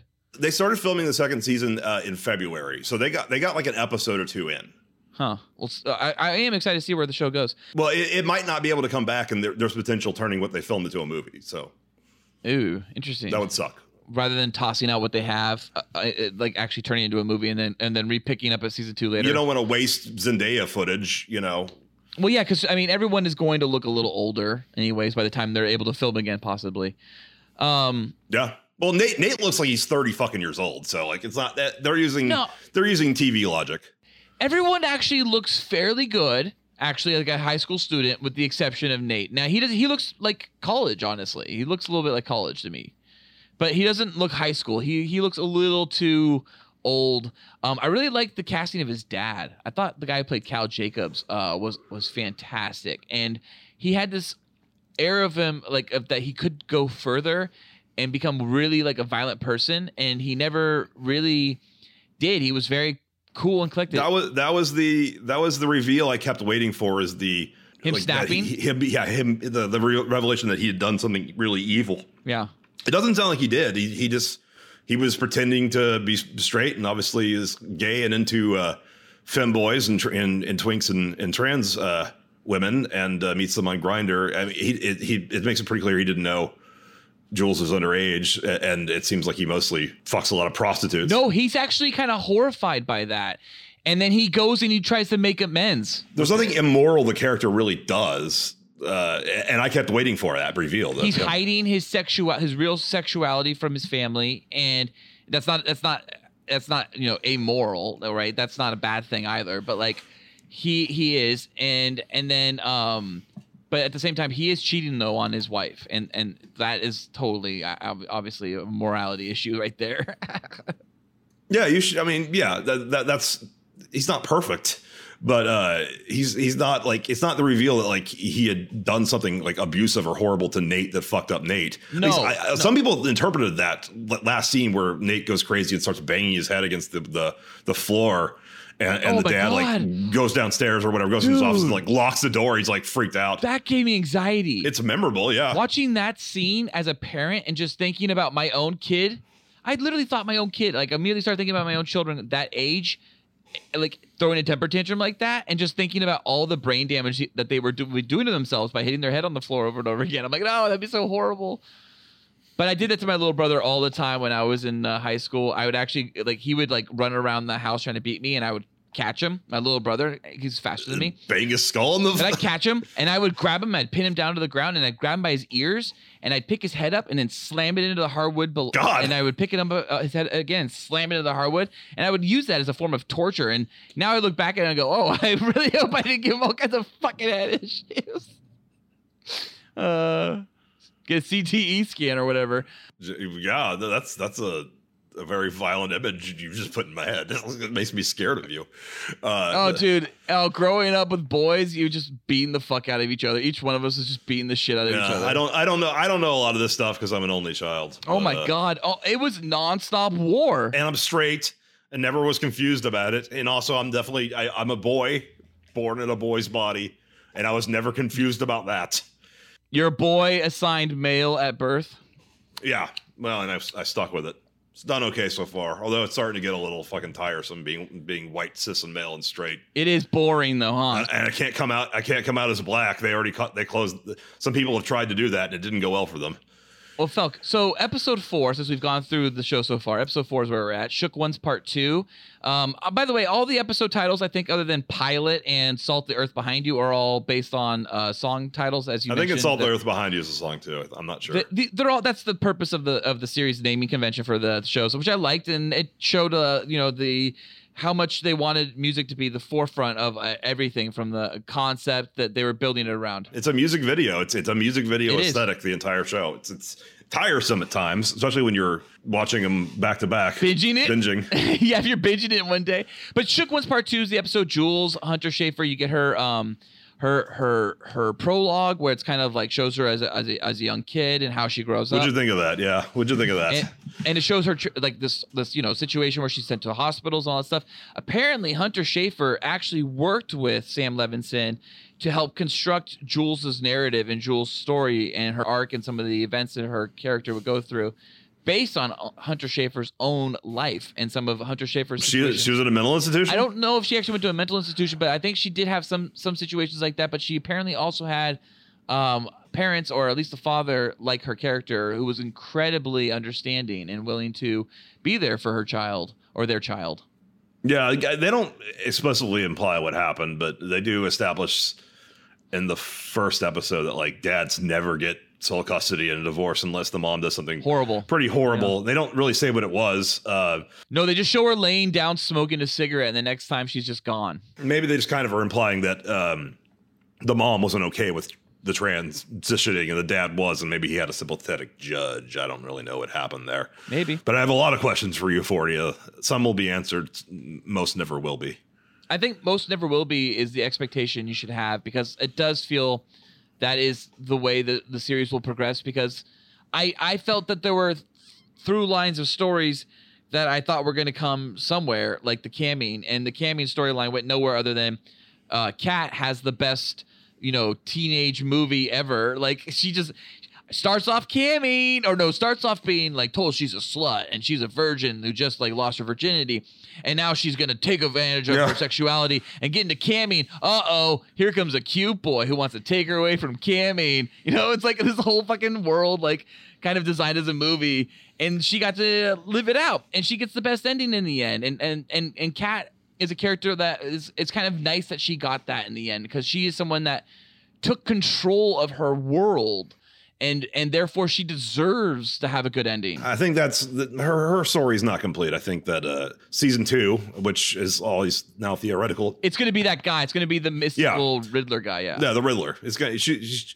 she's gonna have the Riddler as her main villain, and then uh, Nate versus uh, Zendaya is gonna be the uh, the big fight at, at the uh, the big battle between them. but jules but jules specifically she leaves the series essentially having no fucks for her dad and like it's like even even rue's like we shouldn't leave for the big city because our parent my mom doesn't know and i don't want her stressed out and like jules like whatever fuck it who cares like she like doesn't care that her dad's not gonna know that was another Like, thing. That, yeah, that was another thing the That's a show little did. fucked up. So It then what happens to Jules? Like Jules to me feels like the character that actually is going to die of an OD is that would die in the end if it wasn't Rue would be the character of Jules because I feel like Jules has this dark shadow, this cloud that hovers above her, and something really fucked up is going to have to happen to this character. Is it? It's something that Well, that's what yeah, that's what Nate says to her when when it's revealed. Uh, by the way, that that was a fucking haunting seed. It, it was so stupid, but Nate and Jules and the fucking you know the misty, foggy park. Uh, that that scene was like Mm-hmm. Zodiac. fucking haunting. But he, yeah, he's, he says like you know like, you're so broken and stuff like that. And I was like, wait, isn't everybody on this show like? well, that like, is the point. He's he's he's also so broken as he's saying that line. Yeah, it's it's just like, and, and then yet because just uh, of nepotism, there's one fucking sane normal character played by Judd Apatow's daughter, and I don't. I mean, I, I assume he has control at HBO of some degree. Maybe but she has no story of any sort like her her closest connection is is a is a is a bystander to Ca- Cassie's stories or to Rue's stories. Cassie's story's stupid too. Like Cassie's story and McKay's story is, I think, filler. There's nothing interesting going on there. He wanted and to play back fo- to back. They're he back wanted to play, yeah, that, that's that's why that's why the second half of the season's much weaker than the first half because it's like McKay's story is he wa- he wanted to play football, but he's not really that good, and now he's sad, all right. So and then he gets raped by his fraternity. episode five is Maddie's episode. We've talked about it already a bunch. It's the episode where the blackmail takes place. We really didn't talk much about Maddie and her situation. Alexa uh, Demie, who played it, uh, played the character of Maddie. Now, Pretty unlikable as a character. super unlikable, but that's her point, and I think that's kind of where she becomes endearing. Is that she is truly this vapid, superficial character, like, but she is the version of this incarnate. She's everything about the show incarnate. She is the corporeal being of of nothingness and like and all she wants is to be happy and taken care of and all she wants is that rich man to take care of her and she doesn't need anything else and again i know people like that Oh yeah, that, that's that's the casino. Yeah, the, the reference to she like idolizes Sharon Sharon, Stone's character from Yeah. Casino. That's that was terrifying. I'm like, holy fuck. There are so many girls who watched Casino and were like, "Yep, that's it. That's the, that's the, that's the trick. That's what I do." dude i know i know people like that i absolutely know people like that and never get married is what is what I took away from fucking Casino. That's the point of the movie. and and so you get the main theme from the episode five romance right that's what's it's not blackmail it's romance like that's what the main theme i thought the main theme of of episode five was romance in the sense of like what romance will will what romance is to you and then what it can make you do for romance And and who does who does uh? Well, no, it's, it's not Maddie. It's Kat. Well, Kat. I guess still it's relevant. Cassie dresses up as uh Patricia true romances Arquette's character from True Romance, and I was just like, yeah do 17 year olds today have an affinity for True Romance? Well, Felk, not only does she dress up as Patricia Arquette's character, but another character by Daniel who played was going to win as a costume of Ted Bundy. He loved her True Romance reference and was like so excited about it. I'm thinking to myself, who the fuck actually likes True Romance? Like I love True Romance, but I also grew up in the '90s. I don't think it's that good. I love True Romance, but it's like it's Tarantino's. I think it's his worst work when it came came to screenplays. It's because uh, it's one of the few that he wrote that was not something he directed. yeah. But I like it as a Tony Scott film. It's because it's Tony Scott without being turned up so high. Like he he didn't go crazy yet. It's about a fucked up and unhealthy, but also 110% committed Relationship. relationship, which is, I guess, supposed to parallel the reason they were parallel Maddie, even though it's it's uh, Cassie who dresses up as her. It's, I mean, it's supposed to parallel uh, Maddie and uh, Nate, who you know, th- th- like I think this is the first episode that does the Christopher Nolan time shit because like the present day is the fucking Halloween party, but the blackmail happened days before and then there's also nate's story is like months before it's kind of like fucking dunkirk where there's like three different like storylines taking place over different timelines with the uh Yeah. halloween one being the framing device and then he of course shows up the end dressed like a fucking criminal just like a prisoner uh it- I like a- love that. like it's like what what what is this? Like he's like, yeah, I, I blackmailed. I got away with it. He's like rubbing in everyone's face. It's so weird. But okay, but a person like him, a sociopath like Good him. music though. Good music when they come in. That's good music. Oh yeah, but a sociopath like Nate would absolutely put on a jailbird costume to rub it in everyone's face. I'm free. And the Ted, the kid who's dressed as Ted Bundy does like sociopathic shit too because he uh just Daniel. yeah no he, yeah he talks down to like cassie and he's like just i'm gonna do some like hannibal lecter deconstruct you with words shit Yeah. where like he just says like no no guy will ever actually care about you they all just want to fuck you which you know of girls who have tits and faces like that there's a certain truth to, to, to that that dark statement Well, it's about who who Cassie puts herself in front of, right? And and if she's trying to recreate her love for her father, then she is going to find people who only want her for like a very superficial level because her father never really wanted to be her father. After a certain while, he was he wanted to be the father of heroin more than he wanted to be the father of Cassie and Lexi. yeah So it, it makes sense because I mean they really say that with women, like you know whatever the father does is going to fuck with the girl. So like just you gotta really think about it. So as a as a father myself, I'm like so careful about like how I word things. Like even if I'm like I don't want to ever be like oh you know that dress makes you look fat because that could totally screw my daughter up forever. Like I would never want to even like say that for a second, you know, or anything along those lines. I don't understand the world anymore, honestly. Like I, I don't. The, the, the wokeness has uh, changed things so rapidly and so so quickly. I, I don't I don't know if like you'll you'll face these these challenges I guess in like a future that may or may not exist. We might have World War III before wokeness can reach its final form. Mm. We might have a civil war o- over whether or not you know trans women can hold all the records uh, of uh, all female athletics. You know, we, like th- that. There might be that might be true in fucking the the new Republic of California, but in the nation of Texas, it, you know. Tr- The Democratic Nation of Texas. which you know, like J.K. Rowling's is welcome in is like, oh yeah, we only let we let trans women compete against other trans women, but not against cis women because they're not really cis women. California's like those heathens fucking don't understand that trans women are women and should never be just, uh, treated differently in any way, even by medical doctors. It's a front hole. You can't say vagina. That's not inclusive. Like I, I have no idea if this world is is the future an alternate the world of euphoria i mean is, is the a possible future uh, a possible alternate reality or just present day and i just don't know about it. Felk, I've said it before. It's Biden's America. It's Biden's America. That's what happens. so biden yeah yeah biden gets elected and in eight years when biden is 97 years old and somehow still alive and kamala harris is not our president Children are blackmailing each other. B- between doing molly Yeah, and, and absolutely. you know And- fucking transitioning Fentanyl. Yeah, all of it. i don't know Um, well, okay. So the next episode, uh, the episode where we finally get into like the weaker part of the season, and it's the weaker part of the season because they're just talking about teen pregnancy. And yeah there's abortion what, what is was the abortion in trials and tribulations Uh, no, the abortion was uh, in the season finale. Uh, Okay. The next episode is the episode where McKay, you find out all the burden he has of all the stress and pressure from his parents to be better, and from his coaches, and and from you know the staff from the college and all those that you know rely on him, like Cassie. Um, you you see that that's the Halloween party episode. is- is no, the- no, no. That. Uh. Oh yeah. Wait. Let me double check. The Halloween episode is six. Yeah. So yes, it would be that episode. Yes. So the the whole episode is about excellence, about everyone like trying to find their their excellence. Right. It's like it's obviously about McKay trying to find his excellence. No, yeah, But- yes, you're right. I didn't realize these themes. You're, they're very true. You get all these other characters attempting it in all forms and fashions. Like like you get Cassie trying to uh, get excellence by banging Daniel, the hottest dude at the party, who's like party it is and all that shit. And I thought that was I thought that was pretty interesting. I did like I did like the theme of that episode. Um, and I did like that we kind of got McKay because after that you really didn't get any more of McKay because the next episode, the trials and tribulations of trying to pee while depressed, um, is the Cassie episode where she finds out she's pregnant and then she goes and drops the bomb on him, and he has a fairly decent reaction.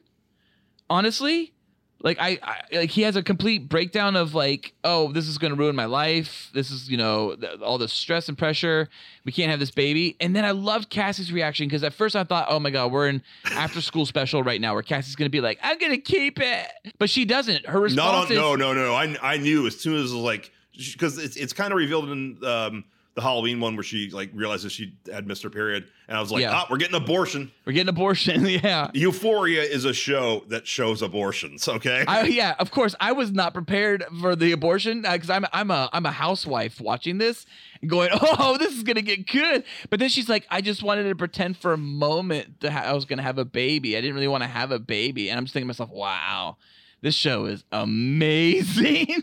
was that is that what, is that your genuine reaction to that, or is that, or sounds you're like this show's terrible? I can't tell. No, no, no, no. It was it was it was fairly clear they're going to abortion, and it was it was a little bit like I think that's why the last three episodes of the show, starting with uh, the next episode, Trials and Tribulations, and then going and assault the Earth Behind You, is that Cassie's and, and and McKay's love affair, and then it's like dying out, and then going into this abortion. It just it felt a little contrived, and it was the only time I kind of like, oh, this is not the best like story here at the end.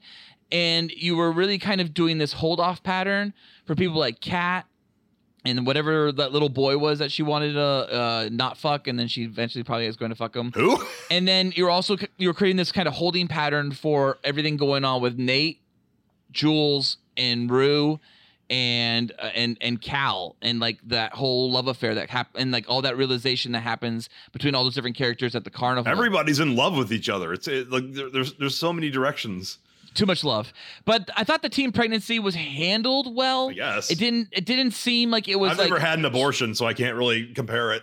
Oh, dude, they're the best. But I gotta tell you, Plan B, man, get that Plan B pill. Oh, I, I've I've done that. I've made that trip to Rite Aid before. Get a bunch of Plan B and just take four at once. That's what I say, Cool Boy Nation. Take four at once.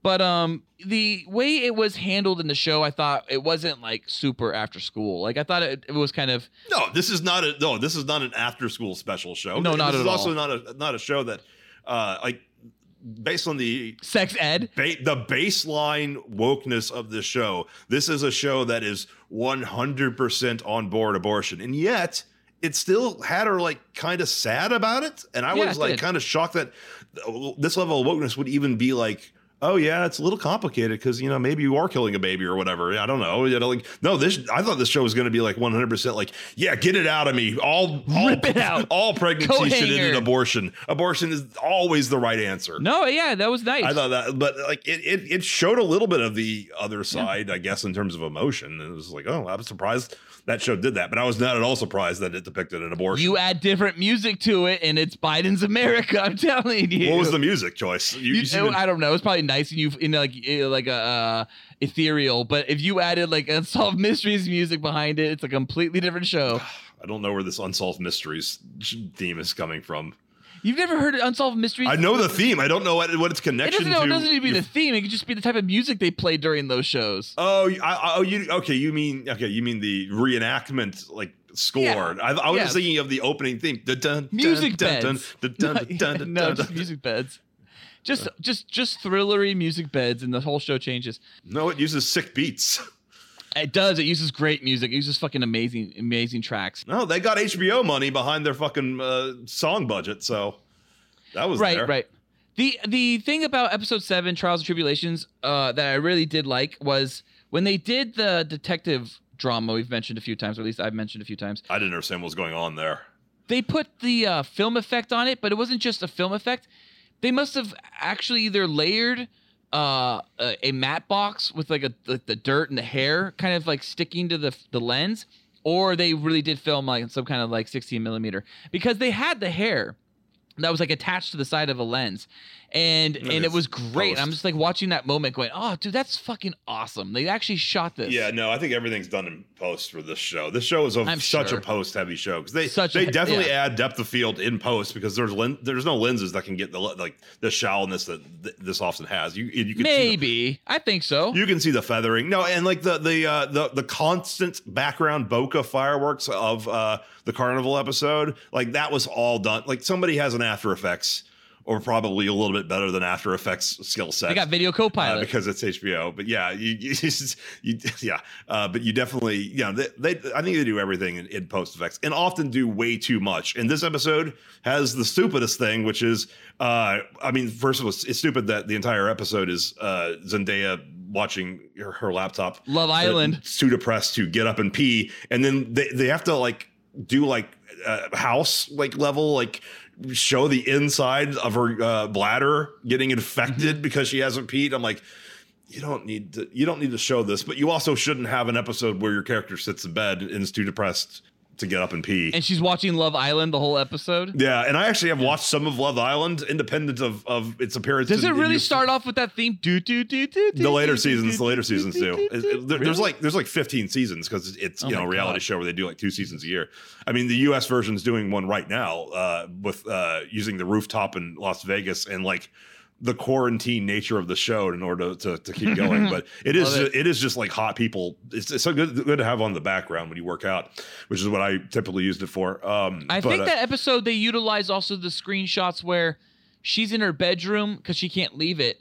But th- what they'll do is they filmed through the wall, so they like they did this lighting effect where they were actually like turning on the lights on the other side of the set, and then they had the wall see through. I think her house is a set because at one point they actually have a like a, a above shot that like pans up from the her her little sister's you know bed and, and like go goes through the set like that fucking scene in Minority Report. Um, it- so I was just like, I guess this is a set or uh or taxi because they didn't build yeah yeah because they didn't build that that that for just that shot so that must be a set but i mean there's there's there's shots in this this show that, like there's uh you mentioned the gravitron like there's a shot that's like starts in the gravitron and then it yes, pans up and then it goes out. uh, to the uh to the Ferris wheel and like to, to like a two shot like a tight Yeah. two shot I'm like is it a drone how'd they do that Yeah, I think that's a combination where the I think the gravitron was a real shot that they did shoot, and then they and then they comped it they cropped it there, or they created some kind of like matte effect, right? They keyed it out or had a green screen, and then they did another shot later. there's another shot like wh- where um, They composited the two. uh, Cal is is fucking that like uh, gay prostitute who's like a really weird character, and he's Yes. leaving the fucking motel intense. as as Nate's arriving in the hotel, Yes. and it's like it's all it's one unbroken shot, and it like it, it, it dollies from like walking to like driving speed, exterior to to one car, a person, and that that car moves in this unbroken shot. Yep. Connects to another car and then continues with it, and then tracks Nate as he walks up into the. I'm like, how how do they do that? Like, on on There's a cut. There's a cut. There's a cut on uh, when Nate's driving the truck in, and the camera pans left with Nate and stops following Cal to the I right. I didn't see it. It was that was like 1917 level shit. And yeah, it's HBO who just fucking made Game of Thrones, but there's there's no way this has got to have like a, a fraction, a tenth of the Game of Thrones budget. Sure.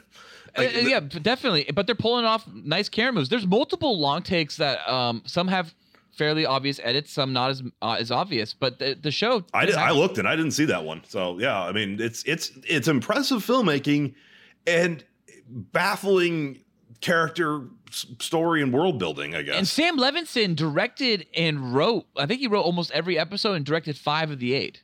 Okay, well, I mean, he knows how to use a fucking camera. I, I, I don't think he understands sexuality or teenagers or the world, Right. uh, but he he knows how to how to make a, a shot. He knows how to compose some cool like shots and and make. I would say because like there's typically like portions of, of of movies that like have that music video y feel, but I mean outside of like I guess Sucker Punch, I've never seen someone try to sustain that kind of filmmaking, and yet Euphoria does it as a TV show, so it's successfully. weird. Successfully for me at least. I do felt I do feel like it was successful. Sucker Punch is not successful. No, Belly, Belly is, a, is is by Hype Williams, a film, great film. It also kind of feels like a, a really long music video. oh yeah, okay. Uh, I've seen Belly. I, I know what you're talking about. Yeah, Um, the other thing about uh, episode seven I thought was really fucking weird, and one of the lowest points of the show for me was Jules running away to the big city for the episode. that's stupid. Yeah, Felt like Eleven in season two of Stranger Things running away to the big city for the episode. Remember that when Eleven does that? She Yeah. runs away and she finds the the other mutant characters that also know how to control their powers a little bit better, and she joins up with them for a bit. well, because she runs away in the, I guess it's the previous episode, uh, you know, and, and takes drugs and hallucinates that she sees like a, a glitter fucking Nicolas Winding Refn looking version of, of Nate. Yeah. Because that, that that that episode's very uh, Winding Refn. Um, No, no, no. That's the same. Se- that's ep- those both episode sevens, aren't aren't they? Yeah, because Nate meets her in the club in the big city, but it's not really Nate. It's her banging the uh, uh the black chick.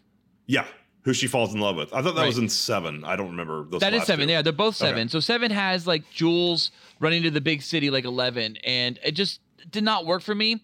The whole episode didn't work for me because it's the moment where it's like. Jules, you just not really care about your dad. I know we talked about this later. Also, we, uh, we talked about this earlier when it happens later for the season finale.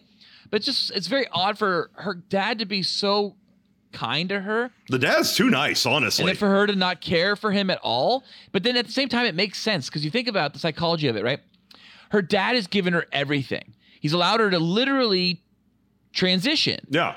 right? He he's paid He's too nice almost because he should be more concerned that she's hanging out with this drug addict and taking right. drugs. Well, but he's he's not that concerned. He goes and parties with her mother, even Yeah, that- yeah. on Halloween or whatever, or or is it the winter formal maybe? No. But um, the fact that she's so walking all over her dad speaks volumes to her character, and I don't know if it's something that's on purpose or if it's something that like kind of made its way through in Hunter Schafer's, you know, uh, portrayal of the character because she did talk about how she added a lot of her own life circumstances into the character of Jules. I love that you've done research on it.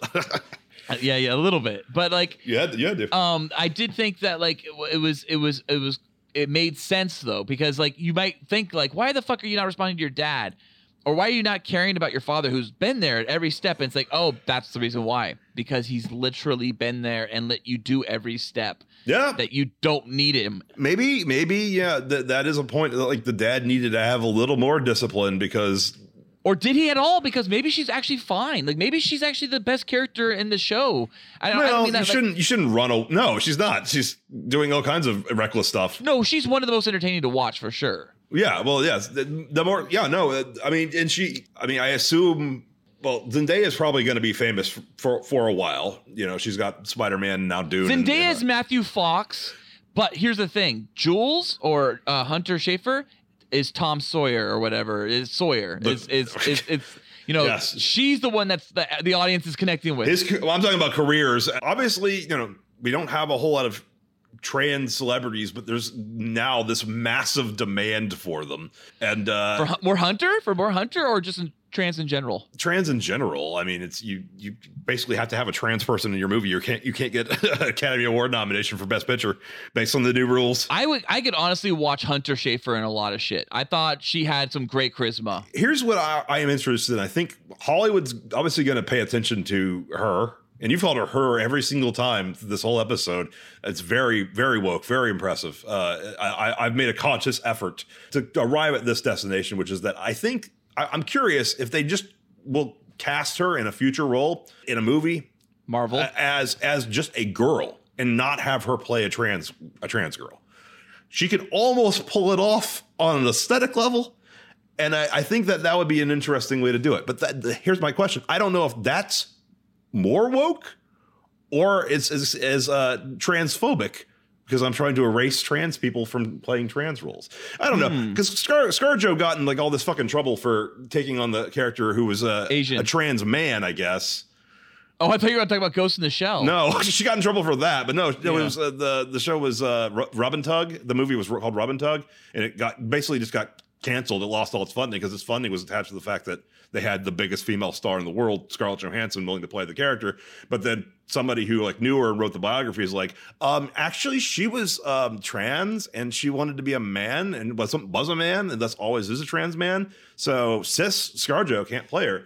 So uh, I, don't know what the rules are on, on you know who you can and can't cast. I know obviously at this point in time because there, there was a time in which uh, you know Hilary Swank played a trans man. That was that was like progressive and you know she may have won an Oscar. I can't remember. Yeah, she did for uh for Boys Don't Cry or whatever they call it. Yeah, but now you're not allowed to do that. You'd have to actually have a trans man be a, uh, play a trans man. You can't have a cis woman play. I can't wait to see Forrest Gump and when they remake it with a real retarded person, it's going to be the best. Like it'll actually be finally the Forrest Gump I've always wanted to see. That's that is also a, a fucking rules that you can't do that anymore. I mean, Bryan Cranston got in trouble for playing a paraplegic in that movie with Kevin Hart. People are like, "Oh no, you should have cast the real paraplegic." You're like, that would be a lot harder to film.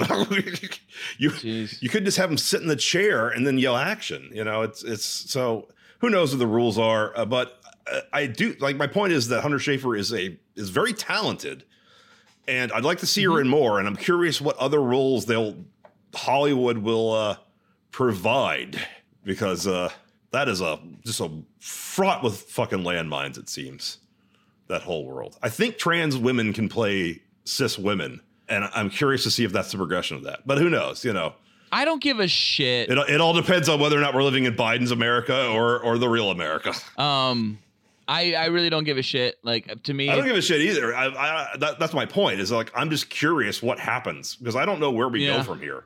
I'm not curious because like I, I it will the, the the dice will land where they fall. Like I mean no matter what happens it, it'll be how they lay. Civil War Two might be one of the dice rolls though. Like that that might that's a potential number on that on that Oh. dice. Is Belk, there's a war coming. Are you sure you're on the right side? I'm, at least I've chosen the side. At least I've chosen a side. I'm pretty sure I'm on the right side. But uh, the, the the idea that I have here about like like uh, like Hunter Schafer or whether getting more of her, like I, I would love to see her in more shit, and whether she could play like a woman or a trans woman, like a cis woman or trans woman, like sure, Yeah, let, let her have it, like what either or. I don't care, and you know who I'm voting for. So, like, my point is that you know maybe don't assume that everybody is super prejudiced. We're just pointing out that a lot of the rules don't sometimes make sense, and I want to know what the fucking rules are because that's how society works. I think there's this this this cancel culture we're all through right now is is is kind of coming to an end. It's just the very you know early stages, like infantile stages, like even earlier than that. It's like prenatal, but like we are getting to a point where people are understanding the hypocrisy of culture cancel uh, of cancel culture, and it's when. It's when liberals start losing some of their own. They're like, "Oh shit, oh fuck, we don't like this. It's not as fun anymore." And and I think that's the point where When they went after like Jimmy Fallon for blackface, yeah, that there's a there's been blowback occasionally. Yeah, and the cancel culture will be the new norm because it'll uh, and it is the new norm, and then canceling the cancel culture will be the new norm, and then I think what'll happen is we'll we'll get to a place where there's enough acknowledgement and understanding, and there's been enough like you know uh, of of an exposure for everyone that I think that we can all go okay. Now we're not all gonna just make a No. big deal about everything anymore, right? And everyone's like, yeah. And everyone can still do their own shit. Like it's fine. Like pride parades are still great. Like go go at it. Yeah, but like my, like Brokeback Mountain in 2006 was uh, or five was uh, considered very progressive, and now it's like horribly offensive to hire two straight guys to pretend to butt fuck. Straight? Were they both straight? Well, I think Jake Gyllenhaal's straight. Heath, we'll never know. Sadly, rest in peace. I'm pretty sure they're both very much on the spectrum of straight and gay, and they're they're on one side of fifty percent, but I don't think it's the side that you think it is. Rest in peace, Heath Ledger. Oh, rest in peace. I heard Heath Ledger was doing blow off Jake Gyllenhaal's cock while riding a horse on the 85 while going five miles an hour. That's, I was wondering if you'd give an accurate horse speed. while going five miles an hour trotting. But that that movie was modern day. They had access to, or it was like the 70s, right? They had access to cars. They weren't. It Yeah, there's wasn't a trucks in the- western. there's trucks in the movie. The ending shot is in a truck or or with a truck driving off or something like that. Oh, dude, the uh, end of that movie makes me cry. I found time. that movie so fucking boring. I love that movie. I love that movie. And when they're fucking in the tent, I'm just like, yes, please, can I get in there? It's, it's It's cold outside. look at the look at the world. I mean, like like I said, in 2006, the movie was really progressive. But by today's standards, it's like, well, you shouldn't hire uh, heteronormative people to play. it's like blackface. You look at it, now, and yeah, it's like, it's like blackface. It's, Ang it's Lee, totally you offensive. hired And then and, and but then uh, you know, Jake Gyllenhaal is like, actually, I am gay and bi and Mhm. pan and trans, and it's like, well, totally fine. But we're still going to, you know, hate it. d- dig up Heath Ledger's corpse and call him homophobic or something. yeah, yeah, yeah. But give him a Twitter account and then yell at it. Um, I think we've talked about this before. I think we talked about this last episode. Yeah, I think a lot of celebrities are pan. I really do. I think I think it is a nature of the beast. I think when you fuck enough of whatever you prefer, you eventually are like, all right, all right. I need new holes. Euphoria exists in a world in which ev- no one is just straight or even just gay. Definitely not. We're all extraordinarily complicated. yeah. A- and it does not matter if you you you like girls or boys or jewels or f- Wait. fucking ruse or Wait, wait, but but Nate is almost exclusively gay by the end of the series. I, th- I thought he was with Maddie at the end of the series. No, the final episode they break up. The final episode is a flashback episode. It's like you were talking about it earlier, how the Halloween episode kind of starts to dabble in the Nolan, you know, time travel kind of telling of narratives.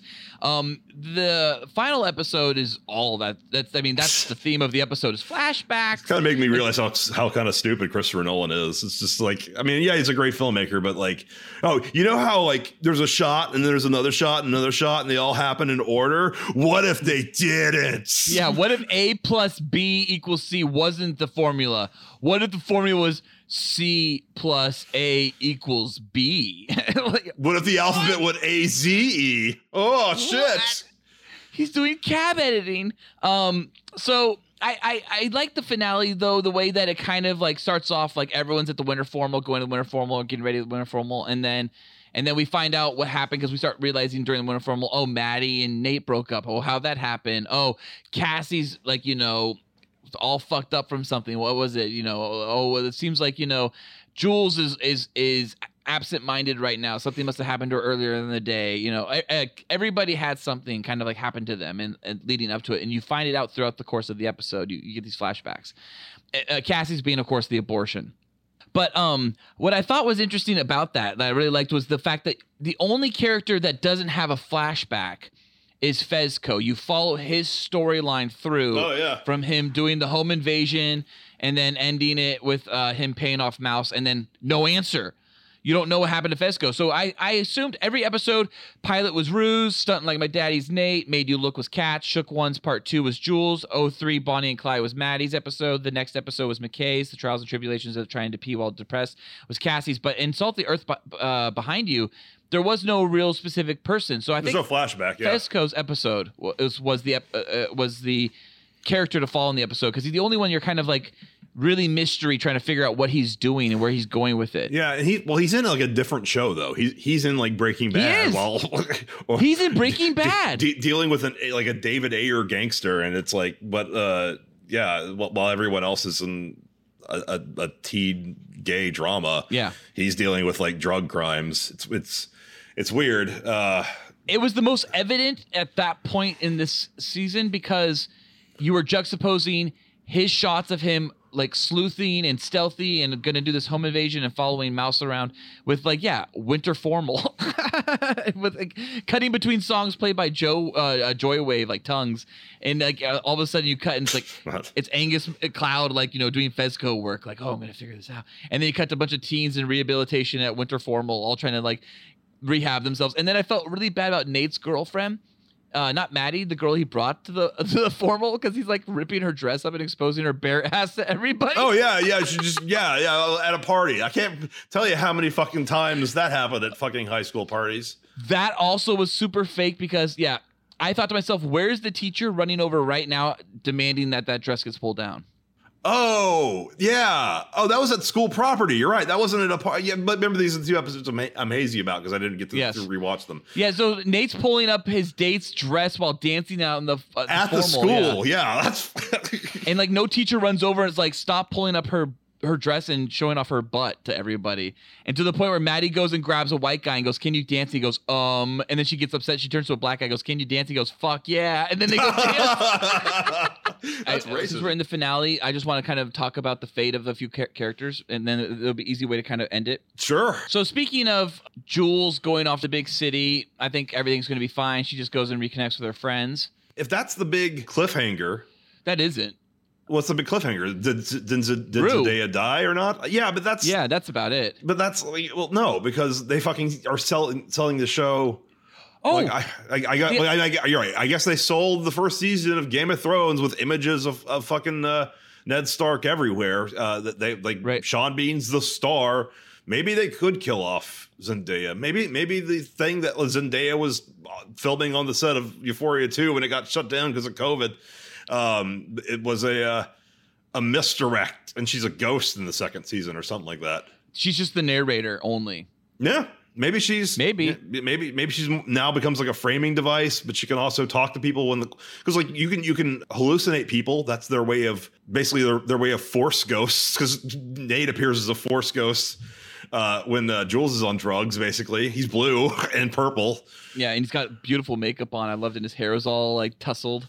Um, well, what's interesting about episode one is episode one is about essentially overdosing and, and addiction. No, and yet it's about a character going through rehabil- rehabilitation. And then episode eight is about uh, essentially rehabilitation for all these characters. Um, everyone kind of coming to the end of their arcs, and then but at the same time, it's very focused on a, a main character like Rue overdosing at the very end. Even if she survives this overdose, it's still impactful to her character's sister, uh, played by Storm Reed, uh, Gia. I didn't care about that character really.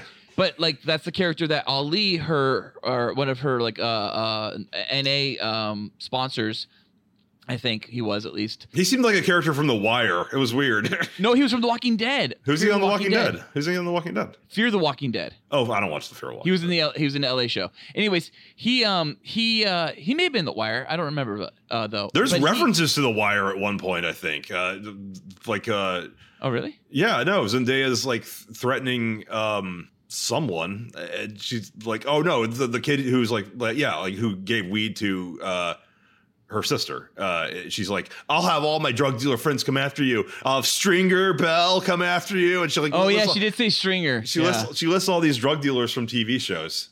Oh, that's right. She did. I remember that. Yes. But yeah, so you have these characters, right? You know, and all, all their their rehabilitation moments and whatnot, kind of like they're they're they- they're kind of coming to their end. But a few characters like have their endings, right, that are a little d- disrupted uh, by not knowing what the fuck happens, as we talked about with Rue. But also Fezco. We have no fucking clue if what happens in that scene. The, the final scene is him coming back home because Ashtray's all like mouse is here right after he broke the other dude's face in with a gun. I don't even know what he does. Did he kill the dude in front of his child? There's no gunshot. I yeah, no, I, th- I think he just beat him really bad. I don't know what happened. Okay. I, sense, I remember it also being like that's amb- am- ambiguous. Super. They probably don't know exactly. Where, I, I don't know why they were they did that. Like that. It, that it was it was like Ashtray and Fezco and like the way the mouse scene goes down when he goes back and it's like they see Mouse is there and it's the and Mouse is like you know muscles there with his gun obviously and it's it's super ambiguously gay duo like you're just like what is going on here like how are they going to end this season with these guys about to fuck in an orgy Yeah. and I don't even see it They introduce a lot of cliffhangery elements that don't really like. They feel like they're either imported from other shows, like Fezco's from a crime drama, and, mm-hmm. and then he's Breaking yeah, Bad no then- he's Breaking Bad for yeah, he's. Breaking Bad, but then also, yeah, Rue is going on her adventure with other mutants. Or not Rue, sorry, Jules is going on. Mutants. she goes, she, well, like, she goes off and like falls in love with some Yeah. girl, like you know, who who is in one episode and like, but like maybe she's also trans. I, I didn't know what the sexuality of any of those characters were. I was just like, oh, this is just this is just like, yeah, you're right. It, it is just like uh, 13's adventure, where she finds other fucking special spe- 11s. yeah yeah, uh, got her uh, her, her number wrong.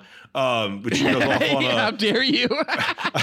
when she goes off on her, her adventure and finds others like special people and, and like yeah. I guess drugs are and transgenderism uh, are, are being trans is the uh, Go hand in glove. substitution for yeah superpowers uh, on uh, in Jules's side mission, which may or may not be part of season two. I love her B. I love calling the B storyline a side mission. I I don't I don't know where that was going, like because that's that's another thing is the show set in like ambiguous town. it's like a stranger mission in Red Dead 2, where you're just like you just oh, there's a question mark. Jules went for the question mark, and it just took her off on this weird little tangent that had nothing to do with the rest of the show. Maybe thematically it does. I don't know. We don't know where it goes. It's about her character deciding to finally give up on the suburbs uh, and realize that she did love Rue, but she only loved Rue if Rue came with her. Well, yeah, that's the, the suburbs. Like, where is this? Where is this show set? The show takes place in like some vague town that's suburban. L.A. It's L.A. it's not L.A. because um, in, in the very like opening first episode, um, Cal Cam, what is it? The, the, the Cal the- Jacobs? the dad, the dad of Nate, uh, is saying like you, you should go to a t- you you know you can either stay in a town like this where people like us aren't accepted, or go to a city where people like us are accepted, or something like that. And I'm like. What town and what city? And then, you know, Jules goes to the big city. It's like in the fucking tick. Like she goes to the city. It's like, what what, what city is city. this? Capital city. Yeah, they went to Capital City. They live in Springfield. Um, it, yeah, The it- Windy Apple. I, I, I definitely looked into this, and I, I think it is supposed to be any city, USA, California. Yeah, yeah, but it's filmed in L.A. because it's so. all filmed in LA and Pomona and whatnot.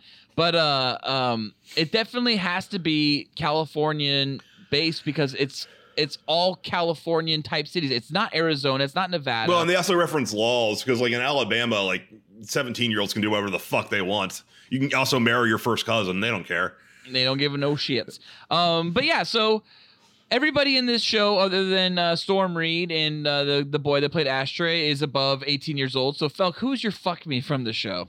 Yeah, even with that caveat that all these people are twenty-two to like twenty-four, uh, it seems in, somehow inappropriate to do a fuck me. But at the same time, I thought so too.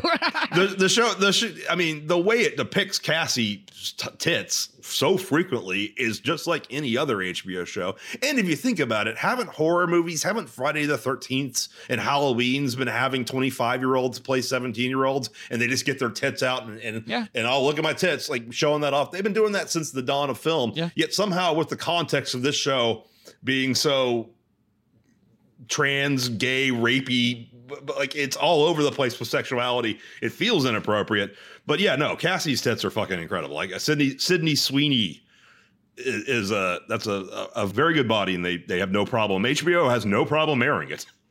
No, uh, yeah, she's uh, 21, 22, I think.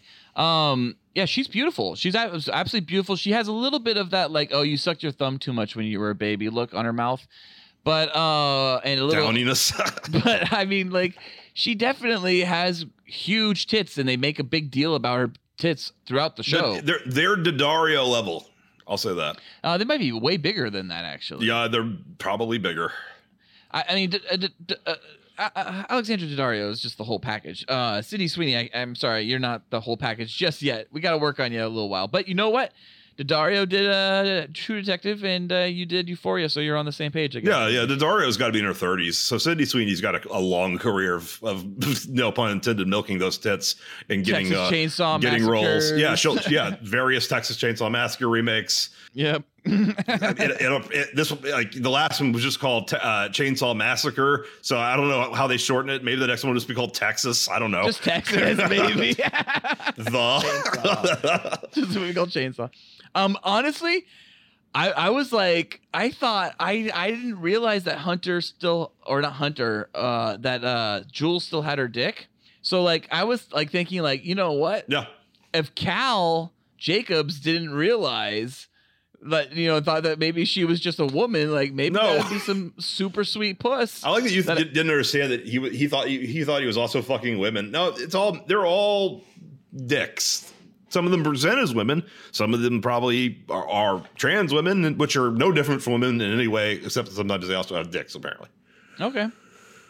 Yeah. I really liked Cal. I thought he was a cool character, and it was just one of those things. You're like, oh, dude, you're stuck. He's in- actually a pretty good dad, honestly. yeah, he's like, and like, I uh, he he he doesn't like one of his other sons, but there's no reason why really, other than maybe he's not as driven, and that's the only. Thing. He doesn't work as hard at yeah. He wasn't as good at football. Yeah, and so, but Cal, the thing about Cal I thought was funny is that he's such a product of his time because he he put all his porn on CD, you know, and it's like, oh man, there's like thumb I think they were DVDs. now. I think they were at least DVDs. yeah. But yeah, that was because even the flashback would have been. I guess so. If if it's 2019, that would have been to 2000. So I guess maybe he's no no because he dates like 10. That would have been like 2009. Yeah, most people. I think even by 2009, most people weren't burning DVDs Not, well, to yeah, to back up to back up their important video files. that's true. Yeah, not then. They were doing it hard drives probably then. Yeah. Yeah. Yeah, because it would have been like 2010, right? Because 2001 was when Rue was born, right? She's roughly the same age as everyone in her grade. So yeah, it would have been like he would have been 2010, 2011, realistically. Yeah, definitely an old school 'cause Hard it's- drives. Yeah, it's an and it's an old school iMac too. It's weird. It's like it's like a 2011 iMac. He just kept it because that's his that's his uh record himself having sex with uh, femboys. Uh, yeah, it just fits right for Yeah. him. it just fits into it. I started on DVDs and I'm keeping it. well, because uh, Hunter Schafer doesn't have a vagina, or the character of Jules doesn't have a vagina, I will not be picking Jules anymore. Um, but I, I don't know. I might have to go with. I'm telling you, um, man. This is a common a common misconception is that trans surgery results in a Amazing. use usable or passable or normal vagina and it's just But that's like what I'm more and more the trans community is coming aware that like bottom surgery is not worth it and you know do everything but you you do keep the, the dick because we can't really turn a dick into a vagina you just end up with a open wound and basically the body keeps trying to heal and you have, have to have surgeries to keep it open and, and it Mm. you know gets infected and produces smells Oh. and stuff it, it's just really unpleasant Oh, don't stuff smells. F- far, far far less appealing even to straight even as a straight man what i know about post-op trans people like There's a lot. even if i you know like if, if i had to or or we're in a situation like i'd prefer there just to be a dick than to see than to see something that looks more like a mutilation because and it's something that like should be discussed and trans people who are transitioning should should really know there's a negative side to uh, going through with bottom surgery. And, and it's it's maybe in, in the interest of wokeness some people would say that's offensive to even say no they're beautiful vaginas after post-op transition no, but it's a surgery a lot of times done in like the dominican republic because it costs a tenth as much there. So and, and a lot of times you are people are not happy with the result and immediately regret it and wind up far f- further depressed. Uh if you look at the statistics on like suicide post-op uh, pre-op uh, people who do- do and do not uh, do bottom surgery transitioning uh, it, it seems to actually be a liability in terms of mental health so it's something that should be talked about and uh, hunter schafer uh, the person seems to have kept their penis and uh, i think that was probably the right decision Nice. Are you going to continue watching this series into season ha- two if I it have happens? to. I have to. I mean, I oh, yeah, I, I, I Yeah. Uh, the the real question, like, I, I'm I'm already I'm already in this. You know, I've already I already uh, I, I did this of my own accord because I'm trying to understand the world. But uh, I, I then I motivated at least one person now. Uh, Mm-hmm. I mean, uh, you know, it's not like entirely on my word. You're you got the the uh, quality assurance that comes with the HBO name that it's going to at least be s- something interesting. no, that's not true. HBO's not always been the best. I mean, I've seen shows called Louie, which was a sitcom without a sitcom audience on HBO starring Louis C.K., and it was horrible. Yeah, but Louis C.K. was worth putting money behind. Ugh. He just needed, yeah, that, that show just didn't work. But Louis on FX was good. Yeah, see, but thank God, different show, not a sitcom. I think Lucky Louie is the name of the HBO show.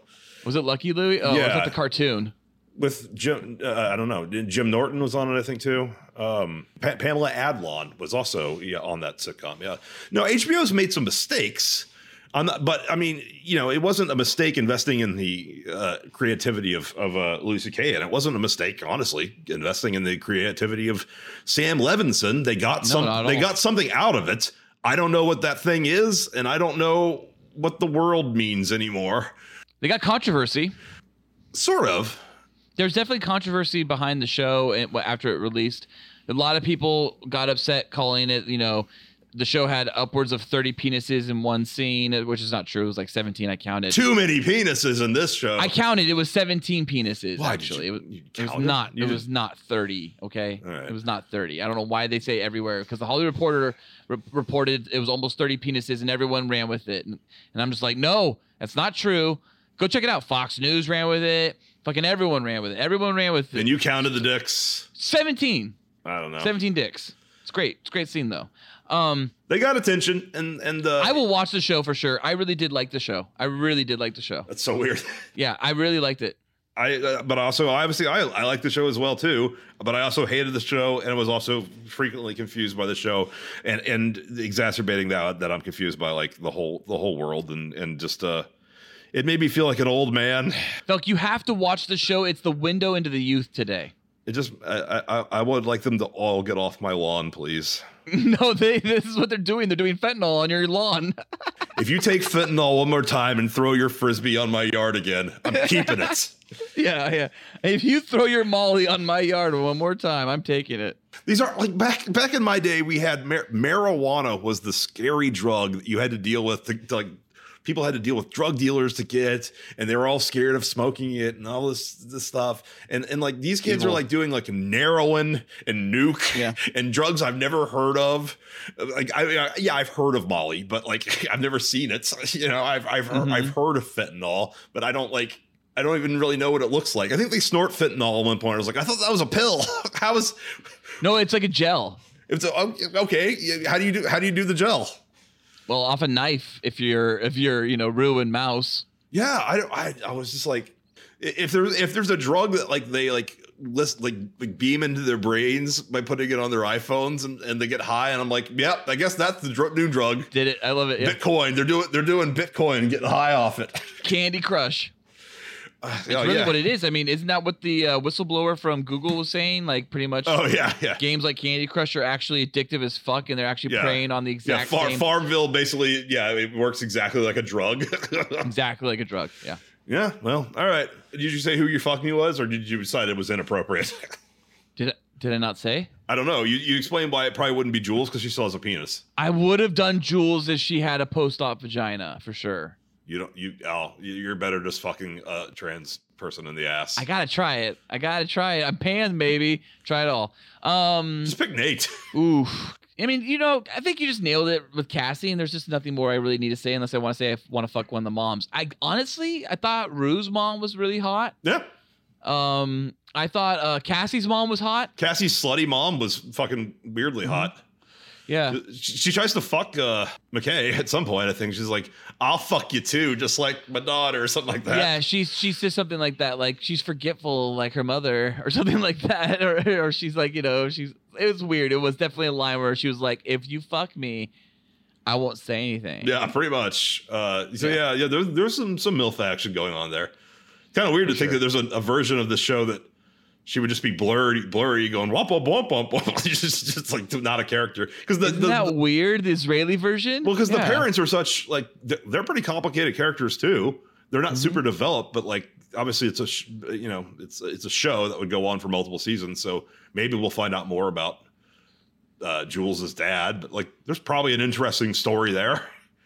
Yeah, probably. Um, or an interesting story with Cal, even more with like what. Oh yeah, especially yeah. I mean, he's I think what's interesting character. too about this, just kind of like you know maybe wrap this up on, Yeah. is uh, HBO's taking chances not only with content like Euphoria, Yeah, um, and content like like True Detective, but they're taking chances with creators on writing whole series or seasons out and or directing most of, if not all, the episodes, uh, like they did with um, True Detective season one, all written and directed by the same writer and director. Uh, this series was, you know, all pretty much written by Sam Levinson, and then he directed five out of eight episodes. yeah. You're seeing more of that. You're seeing more of people just getting given shows. You're, but you're seeing this really cohesive vision yeah, of these shows. And I think that's the standout here is that we're getting television now that's even before we were saying we are getting the silver age of television because we were getting just you know actors finally coming into television and television with budgets but now we're Yeah. starting to see not only actors coming into television and budgets but we're seeing stories crafted around cohesive vision and not this big old writer's room world anymore as much. Kind kind of makes you wonder how someone how, how someone could decide that they would make three Star Wars movies without a cohesive vision. Without when even vision. fucking when, when when even fucking random like HBO B shows because Euphoria was uh, it, they had their A shows and their B shows. Game of Thrones was their A show, and as it started to end, they they put Westworld as their uh, second A show, and like you know, Sex in the City was a was their like B caliber, their cheaper show. Trying to this is seems to be going for that level that like Entourage and Sex in the City did of that level of of uh, how much it costs to make versus versus how many people uh, watch it. But like in the final season of Game of Thrones, Euphoria was always the fucking ad that was before it, like the trailer that that was before the new episode of Game of Thrones. Like, look at our fucking Euphoria. They were trying to promote this uh, as a show and investing. Uh, investing money into it, at least like, some degree of money, because I mean, honestly, I'll just say it. I was more entertained watching Euphoria than I was with the fucking last season of of uh, Westworld, which frequently bored and frustrated me. Oh, dude. Or the last season of Game of Thrones, to be honest.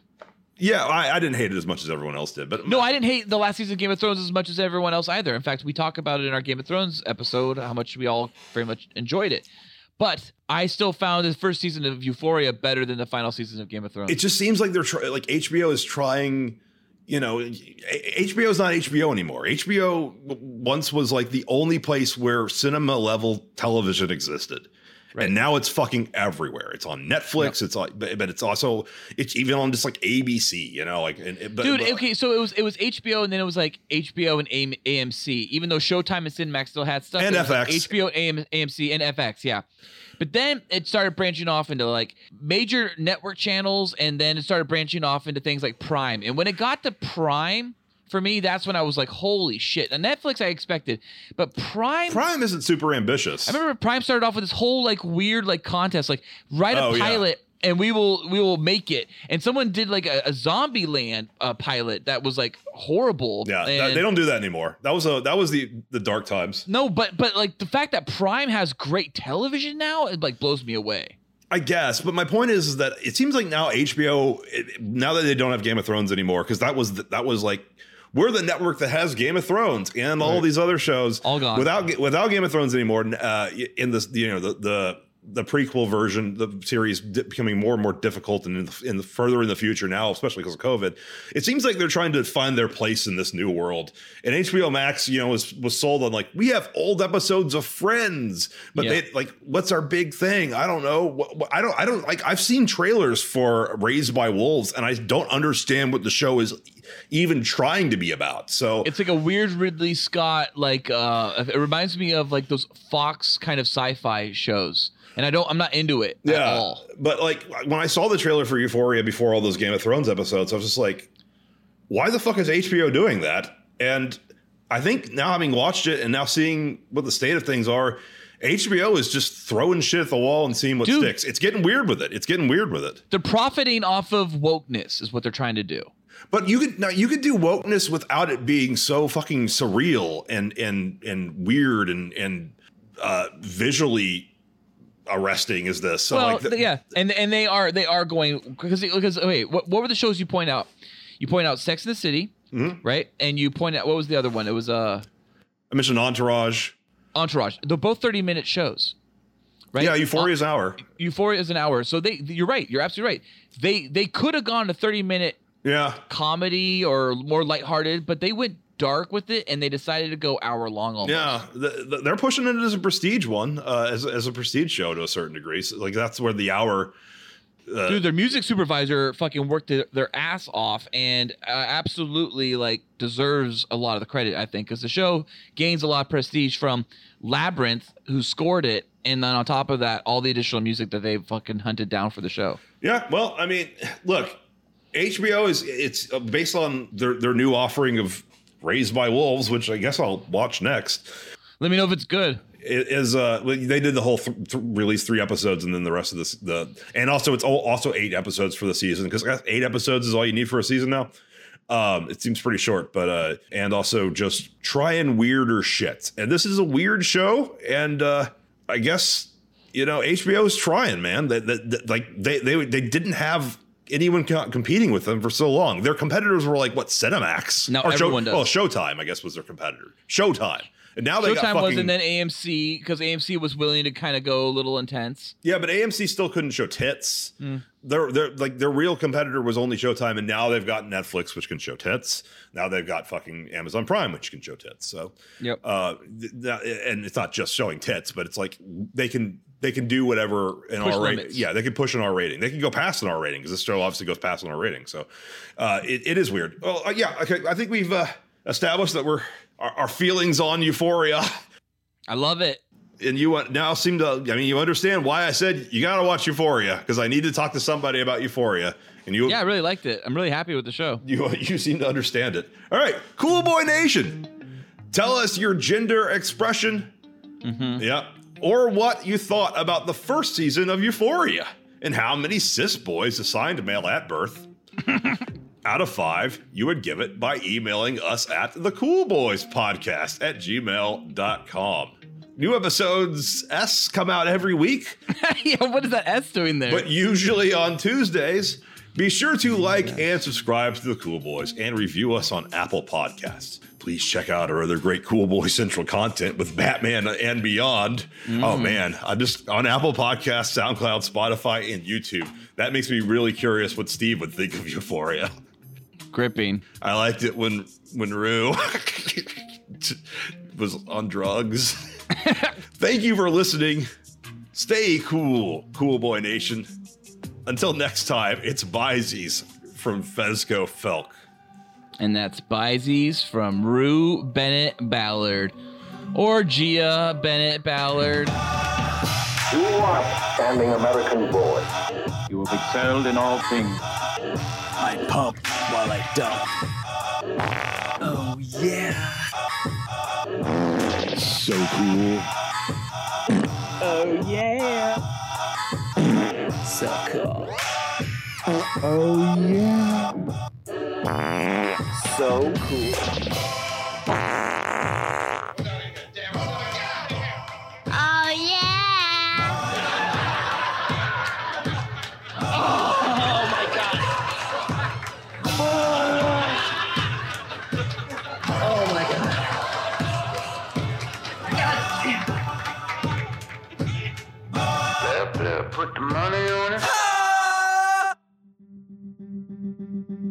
This episode of the Cool Boys podcast was brought to you by. I tried to get Corey to watch Euphoria, of course, and boy, did that not work out. Really? well, he, he saw the trailer and he's like, I cannot fucking believe you watched that. I'm like, well, I just needed to understand what it was. And I I was just left with more questions each episode, and I just had to keep watching. And he's just like, he, he seemed to think that that show could like actively turn you gay. And you know what? Oh my he's not entirely wrong. Uh, dude, turn me gay for Nate. Hardcore. Thank you for doing this episode because I, I obviously, of course. I really needed to. Talk it out. Yeah, I needed to talk it out. I needed to know that, like, I, I, I'm still sane, that this didn't make sense. But the fact that I wanted to keep watching it wasn't also some, like, because, like, based on the show's logic, if I want to keep watching it, it's because I also am questioning my gender identity or sexuality. And I'm not, but I'm intrigued. Yeah. And you were intrigued too. It's not Absolutely. unless you, I, I mean, unless you were being facetious the entire episode, you were No. you understood why I was fascinated by this show. So I was. Absolutely. uh, Yeah, I loved it. yeah, we talked a lot longer about this than we did about the fucking The Witcher. Get some cool boys.